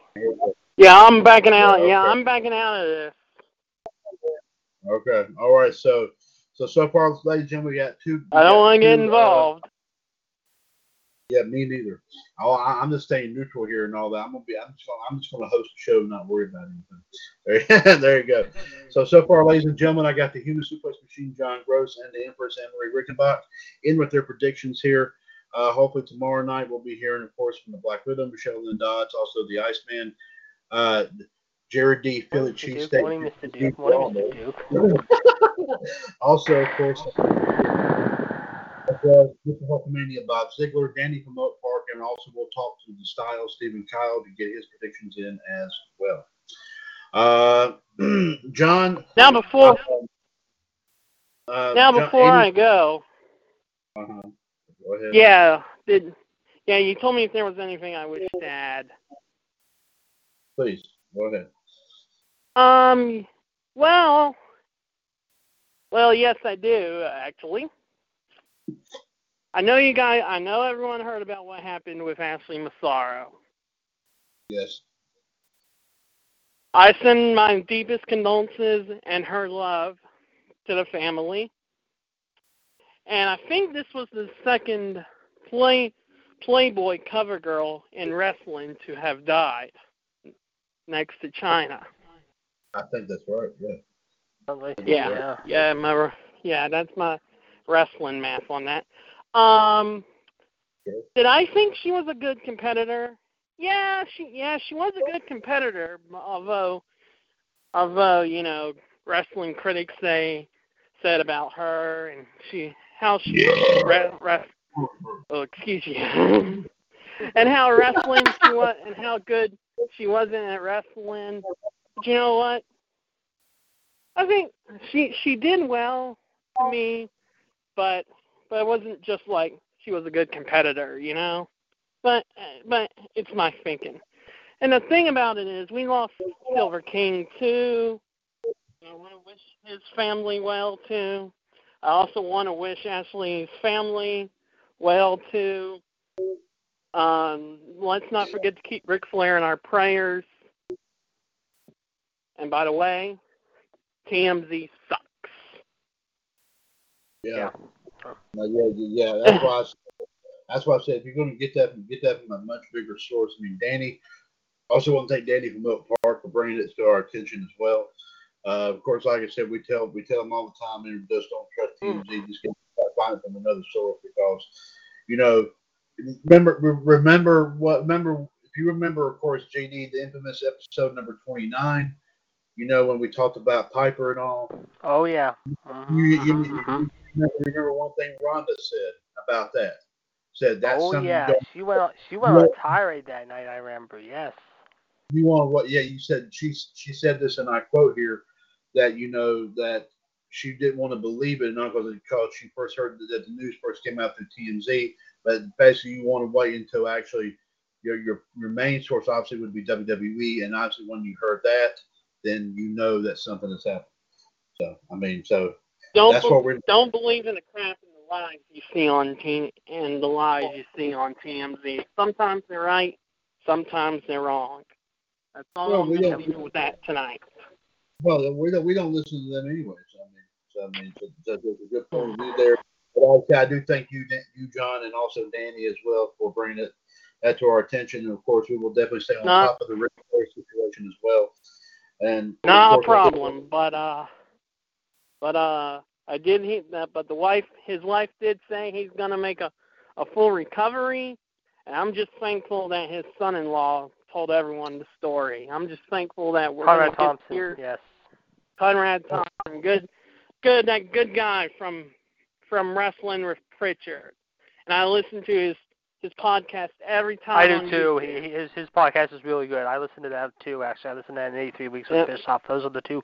I And don't forget if- I have them all thing. And a message out there to all the YouTubers: mm-hmm. if you've YouTubed on there, don't forget to see. If you're a wrestling fan, and don't forget to to watch all of the podcasts on YouTube. Oh, sure. And of course, remember Yeah. my videos as well that, that are now popping up too. I've done a couple of them already. All righty, Talking guys. about- well, hope hope you all have a fun Friday with your guest while I'm out. But um, I might be stopping stopping in. Who knows? But I just came here for my predictions, and um, that's all I had have to say here tonight. Pretty much I had to say here tonight. You got John. We definitely do appreciate that, sir, and we do thank you very much for, for of course, like I said, uh, com- coming on, uh, coming on here with us. And And like this said, Monday we- night at 11, and also this Monday night at 11 p.m. on Facebook Live, I will be talking about post Money in the Bank predictions and also AEW predictions as well And um, we'll be talking about more about that on Monday on the Raw Raw Radio, Radio too. as well. Yes. Well, Yep. certainly, absolutely. So, So if you thought last week's show was the best rated show ever on Facebook today, last Monday, get ready for this mm-hmm. Monday because we're going for a wild ride. oh, absolutely. Yeah. It's going to be big. And this train will be in motion on 11 at 11 p.m. And we can't wait to look seeing all your Yep. videos there as well, John, on Facebook. Yep. Live. Good night, everyone. John, Take care. Thank you very much. Take care, John. Take care. Thank you very much. Mhm. That was, in fact, of course, the human suplex machine, John Gross. We got his predictions in as well. Of course, like we said, John, along with the Empress Anne Marie Rickenbach, their, their predictions are locked in and ready for this Sunday. Of course, of course, as, of course, like I said, tomorrow night, the Iceman will be making his predictions in alongside, of course, uh, Danny from Oak Park. Also, and the Black Widow, Michelle Lynn Dodds. Hopefully, we'll get predictions in from Mr. Hulkamania, Bob Ziegler, and also, of course, the style Stephen Kyle. JD, I'm sure we'll be talking to Fonzie during the day. Hopefully tomorrow, between tomorrow, uh, hopefully tomorrow, and uh, we'll get and and uh, JD will get us Fonzie's predictions in here uh, for uh, for to Bank as well. Uh, I know Fonzie has been kind of uh, kind of under the weather here the last few days, but uh, but like I said, if he's not able to make it on, of course, JD will I'm sure will work on getting his predictions in, getting Fonzie's predictions in, so we can have him locked in here as well. Also, of course, I'll be making my predictions, of course, on Sunday during our prediction show. Four million to bank this Sunday at five o'clock, special edition of Revolution, which will be, of course, uh, for our live video feed will be. I do believe I said from. Uh, what did I say? I believe I did say from WWS News Channel, so definitely check that out there as well at five o'clock Sunday evening, of course. Also, folks, uh, I will be we'll be talking a little bit further with the Black Widow before her appearance on Revolution tomorrow night uh, about seeing if whether or not her she's going to be able to make it in on uh, Saturday night to have her get her match in, of course, with Mr. Hulkamania Bob Ziegler. We've been, of course, talking about this match for the last several last few several weeks. Uh, of course, as you know, the, the challenge here for him, Mr. Hulkamania Bob Ziegler was accepted a few months ago by the Black Widow for the Indy US World Heavyweight title. And of course, since Michelle and Bobby both currently hold are co-holders of the WWS World TV title, that belt is also being placed in here as well. With the winner of the match picking up the Indie US World title, since that was the belt that was originally defended, and whomever doesn't win the Indie US title will become the undisputed WWS World TV champion. They'll be the sole title holder of that belt. So, like I said, we're hoping to have that match, of course, uh, Saturday night at nine o'clock. We will find out from the Black Widow prior to Revolution uh, tomorrow night to see if that match will be able to take place or not. Is slated to start at 9, 146, 507 pound, episode 22 of WWS Wrestling Championship Challenge. So we will keep you informed of that, of course, from both Michelle and Bobby, if we were going to have that match, of course, Saturday night or not. uh, let me see here. Um, let's see.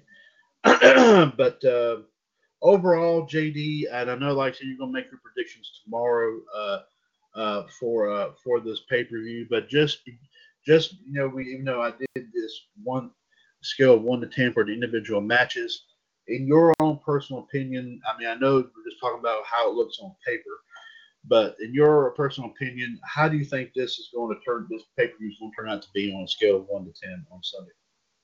About a five. say about that. Okay. All right, folks. Well, like I said, you heard it here first, and like I said, we'll get some more thoughts in from everybody else. Of course, hopefully tomorrow night on Revolution. Of course, also JD has a uh, JD. I'm, I'm sure, like I said, will also be coming on for a special edition of WWS Wrestling Debate coming up at seven o'clock tomorrow night as well. Preempted, of course, from last night. of course, there'll be a big, some big time talk here, of course, about Raw, SmackDown, Money in the Bank, AEW, and some other stories here as well. One three one three nine nine two five pound. And following that, of course, Revolution with our live video feed. Excuse me, from Impact US Six Sided Madness. Uh, one three eight zero five five pound. News and views, history and birthdays, and also, of course, predictions ahoy here for Money in the Bank from, of course, JD, Michelle, Danny. Hopefully, we'll get some. We'll get the ones from Fonzie and also from Bobby and Steven as well. So we'll keep everybody informed of this here, of course, coming up here uh, tomorrow night on Revolution from 9 to 11 p.m. JD, anything else, sir, you wish to add before we cut out for the evening? John said it earlier as far as Ashley Massaro goes, how we still don't know what really happened, but to her friends and family and her former colleagues and current colleagues, our heart aches tonight with your loss and our pain.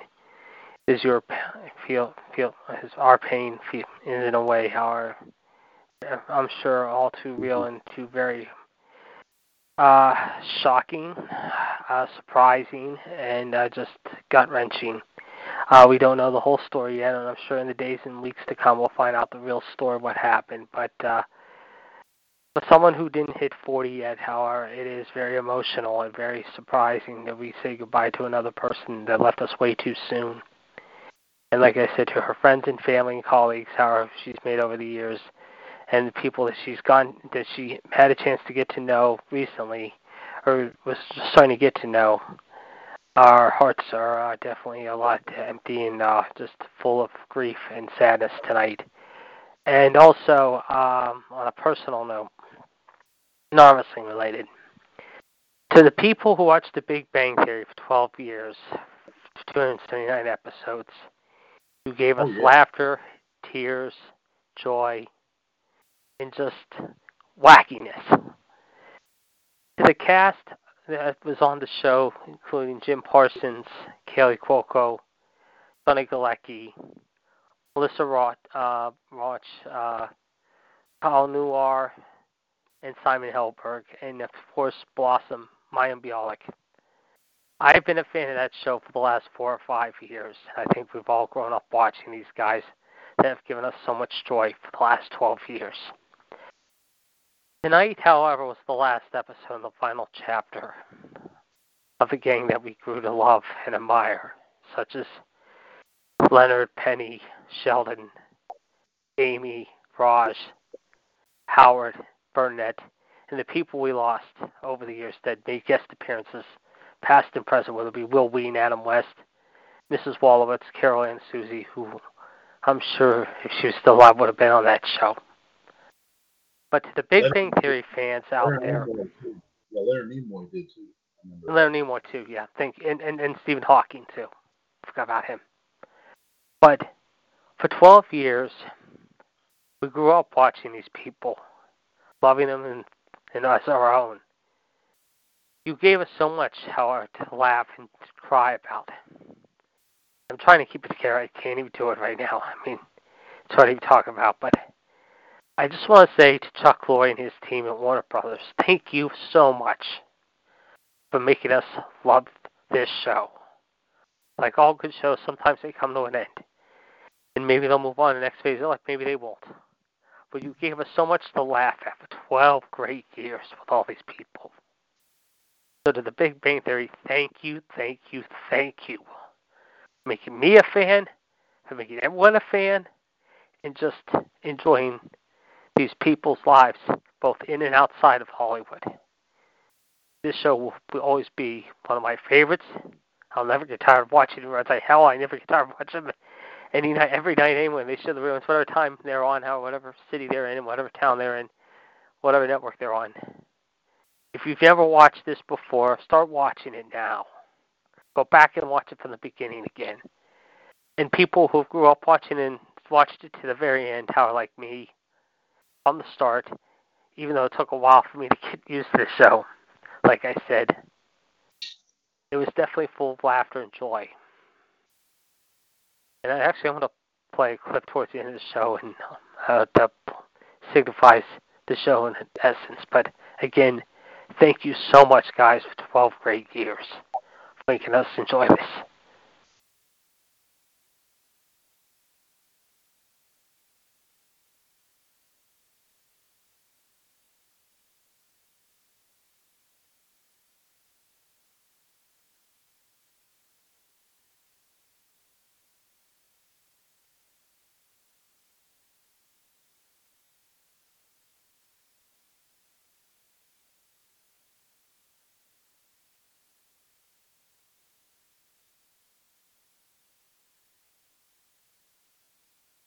I'm here. Yeah, I'm right here. Okay, all right. All right. I was I thought you were playing something, but okay. Um, no, I am. Yes, I'm I, going to. I'm going to. In a second. You won't play it? Uh, you want you want okay? You want to play it at the end? You can play it at the end if you wish. So that'd be fine. Um, but one, another quick, one more quick thing I wanted to bring up just now, brought, I just now read this. Uh, I do share JD sentiments about the Big Bang Theory. a great show. Uh, of course, uh, even though, like I said, that mean it, yes, it was a sitcom. It was a situation comedy. Uh, and of course, I uh, and as JD said, a lot of those who did guest star, of course, from all known, uh, all known, all known, uh, course, genres of of, of, of, of television from over, over the years and all. Um, I think Star Trek probably was the biggest one that actually had a lot of the guest appearances for Big Bang, as they mentioned, late Leonard Nimoy, uh, Wil Wheaton, Brent Spiner, who played Data. Um, as a matter of fact, George Takei did. George Takei, believe it or not, yes, George Takei. Uh, actually, I think was on an episode. Mark Hamill, Mark Hamill, Adam West, Hamill. Wil Wheaton. LeVar, LeVar Burton, believe it or not, from Star Trek. LeVar Burton, that's right. Yeah. Yeah, I forgot about him. Yes. Yeah, yes. Uh, like you said, the late Adam West. Yes. Uh, uh, of course, two big icons right there, Adam West and Leonard Nimoy. Also, you said Professor Stephen Hawking. Um, but Bob like Newhart. I said, yeah, I do agree with that. Um, but like I said, the show stood the test of time. And and like I said, you know that you know bringing bringing together a very big ensemble cast of of course of uh, a lot of them, of course, not well known up until I guess this show here. Um, I will, I will, of course, of course, when of course you know, like I said, the girl who played Blossom in the '90s made uh, came on. Of course, that show really got a lot more good popularity. Also, of course, Johnny Galecki. A lot of people who don't not realize that he was actually one of the one of the few who played uh, Chevy Chase's son in National Lampoon's Christmas Vacation. Believe it or not. So yes, and a lot of people didn't even realize it, but that was true. Yes, that was true. Uh, so he was he was he was he, he was one of the wrestlers in National Lampoon. So there you go. But anyway, like I said, The Big Bang Theory, excellent show. Uh, will definitely be missed on the lineup here, of course, on television by so many TV shows that go off the air. Always do. Um, it will go down in history as one of the greats. I do share JD's sentiment on that. So, like I said, to the cast of Big Bang Theory, thank you very much for, of course, making making every, making every night that you're on that much more funnier, that much more memorable, and that much more sweeter. We do greatly appreciate that. One quick story I wanted to bring you here. This is actually kind of a, ooh, not that, kind of a tie-in between racing and wrestling here, ladies and gentlemen. Uh, a a a, um, a member of one of the uh, one or two of the uh, uh NASCAR-related groups on Facebook, uh, Mr. Michael Drews, who's now also a member of the group called NASCAR US High Octane History, has been posting some stuff on there for us. Um, this from um, this was posted on, uh, I do believe this was through NASCAR on Fox. Uh, he posted this on, uh, let me see, on Monday the 13th, and I did not just, I just now re- found this and read this, but this has a wrestling twist here, folks. The 35th running of the All Star race, of course, coming up here Saturday night. Guess who's going to be the honorary pace car driver for the All Star race? Charlotte. JD is going to blow your mind. Hmm. R-Truth. Oh God. As the honorary pace car driver prior to the start of the All Star race on Saturday night. Well, I know Charlotte on Sunday. I think uh, next Sunday. I think is the uh, Grand Marshal of Coca-Cola 600 down in Charlotte. Yes, which which is which is which is which is after the which is before the Coca-Cola 600. This is what they, the race that used to be called the Winston years ago, but they oh yeah yeah yeah yeah yeah yeah, and then they have that uh, fan, that fan festival, uh, whatever it is, uh, too this weekend, don't they? In your neck of the woods. I believe so down there, down there at the Charlotte Motor Speedway. Yes. So this is where this is where this is going to be ran at. Yes. But R-Truth is going to be serving. I guess with the WWE, of course. I guess WWE, if they want to keep that in motion, with of course, like I said, after we heard that Charlotte was going to be doing this for the Coca-Cola 600, this was like on Memorial Day weekend, I believe. R-Truth this Saturday night is going to serve as the honorary pace car driver for the 35th running of the All Star race down there in Charlotte. So there you go. Uh, I do thank Mr. Michael Drews for posting that, of course, on our group NASCAR US High Octane History, which you can find that at facebook.com forward slash groups forward slash NASCAR US History. So definitely check that out there as well. Uh, on that note, here, folks, we thank you very much for listening here tonight. to episode 203 of Wolfpac. Once again, I want to thank the Iceman, Jared DiGirolamo, and the Human Suplex Machine, John Gross, uh, for, for joining us here, of course, between on the air, and also, of course, um, of course, John on the li- on the talk show chat box, and also the live video feed from OWNUS tonight. Also, want to thank our good friend Captain Dave Spieler for joining us there as well. Be sure to join us, of course, for our doubleheader tomorrow night, starting with Wrestling Debate at 7 o'clock, 139925 pound. And, of course, WWS Revolution at 9, 138055 pound with our live video feed from Impact US Six Sided Madness, Predictions Ahoy for Money in the Bank 2019. So be sure to listen in on that. Wolfpac episode 203 It's a broadcast of the WWS Radio Network right here on TalkShoe.com, which is a which of course is four years older and continuing to be bolder. The radio network continues to be and will forever remain your wrestling connection. Folks, take care of yourselves and each other. And of course, listen to us tomorrow night with Wrestling Debate at 7 and Revolution at 9. For everything going on in the world of wrestling and pop culture, this is, of course, the WWS Radio Network. And here is, of course, as JD did mention here just a little while ago, here is a clip from, of course, The Big Bang Theory as we say farewell to a tremendous TV series. We'll talk to you tomorrow night on Wrestling Debate and Revolution. Take care. JD, take her away. I think everyone might get a little emotional watching this, but uh, this is what I found, Howard. But again, as you said, thank you guys again for 12 great years. Even though our hearts are a little broken tonight, I think everyone. I mean, I've tried to want to try to make everyone laugh, but I think everyone's going to feel a little sad after seeing hearing this. So here we go with this one.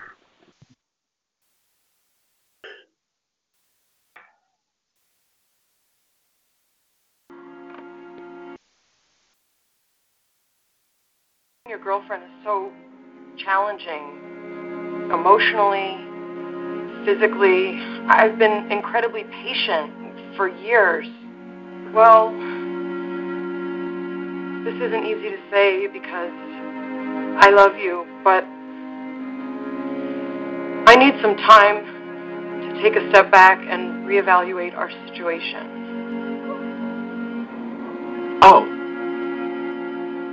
Hope you understand. okay. Bye, Sheldon.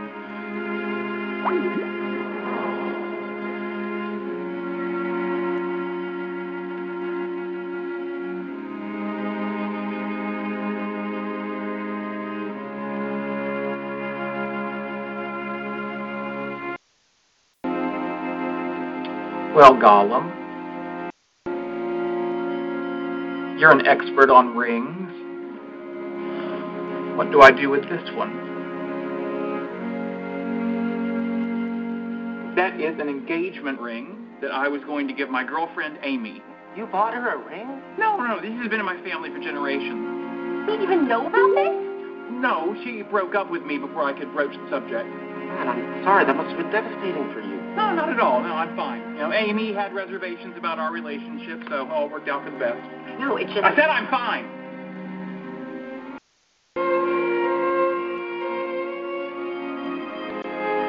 We've gotten a little off topic. Not true. No, look at me. You know, I had an engagement ring to give a girl, and instead she rejected me. And am I emotional about that? No. No, I am sitting here on a couch talking about my favorite TV character like nothing happened. Because I am just like him, all logical, all the time. What are you yelling? Because when I speak at a regular volume, no one seems to believe me that I put this Amy nonsense behind me.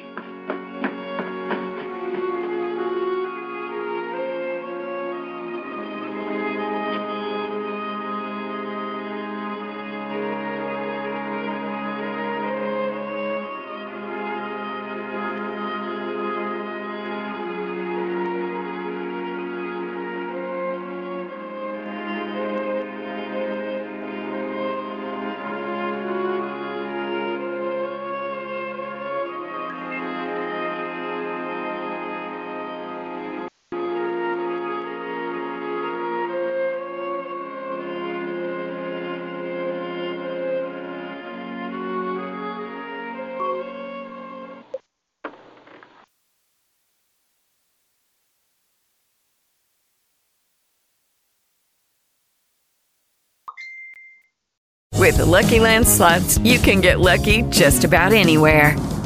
This is your captain speaking. Uh, we've got clear runway and the weather's fine, but we're just going to circle up here a while and uh, get lucky. No, no, nothing like that. It's just these cash prizes add up quick. So I suggest you sit back, keep your tray table upright, and start getting lucky. Play for free at LuckyLandSlots.com. Are you feeling lucky? No purchase necessary. Void where prohibited by law. 18 plus terms and conditions apply. See website for details.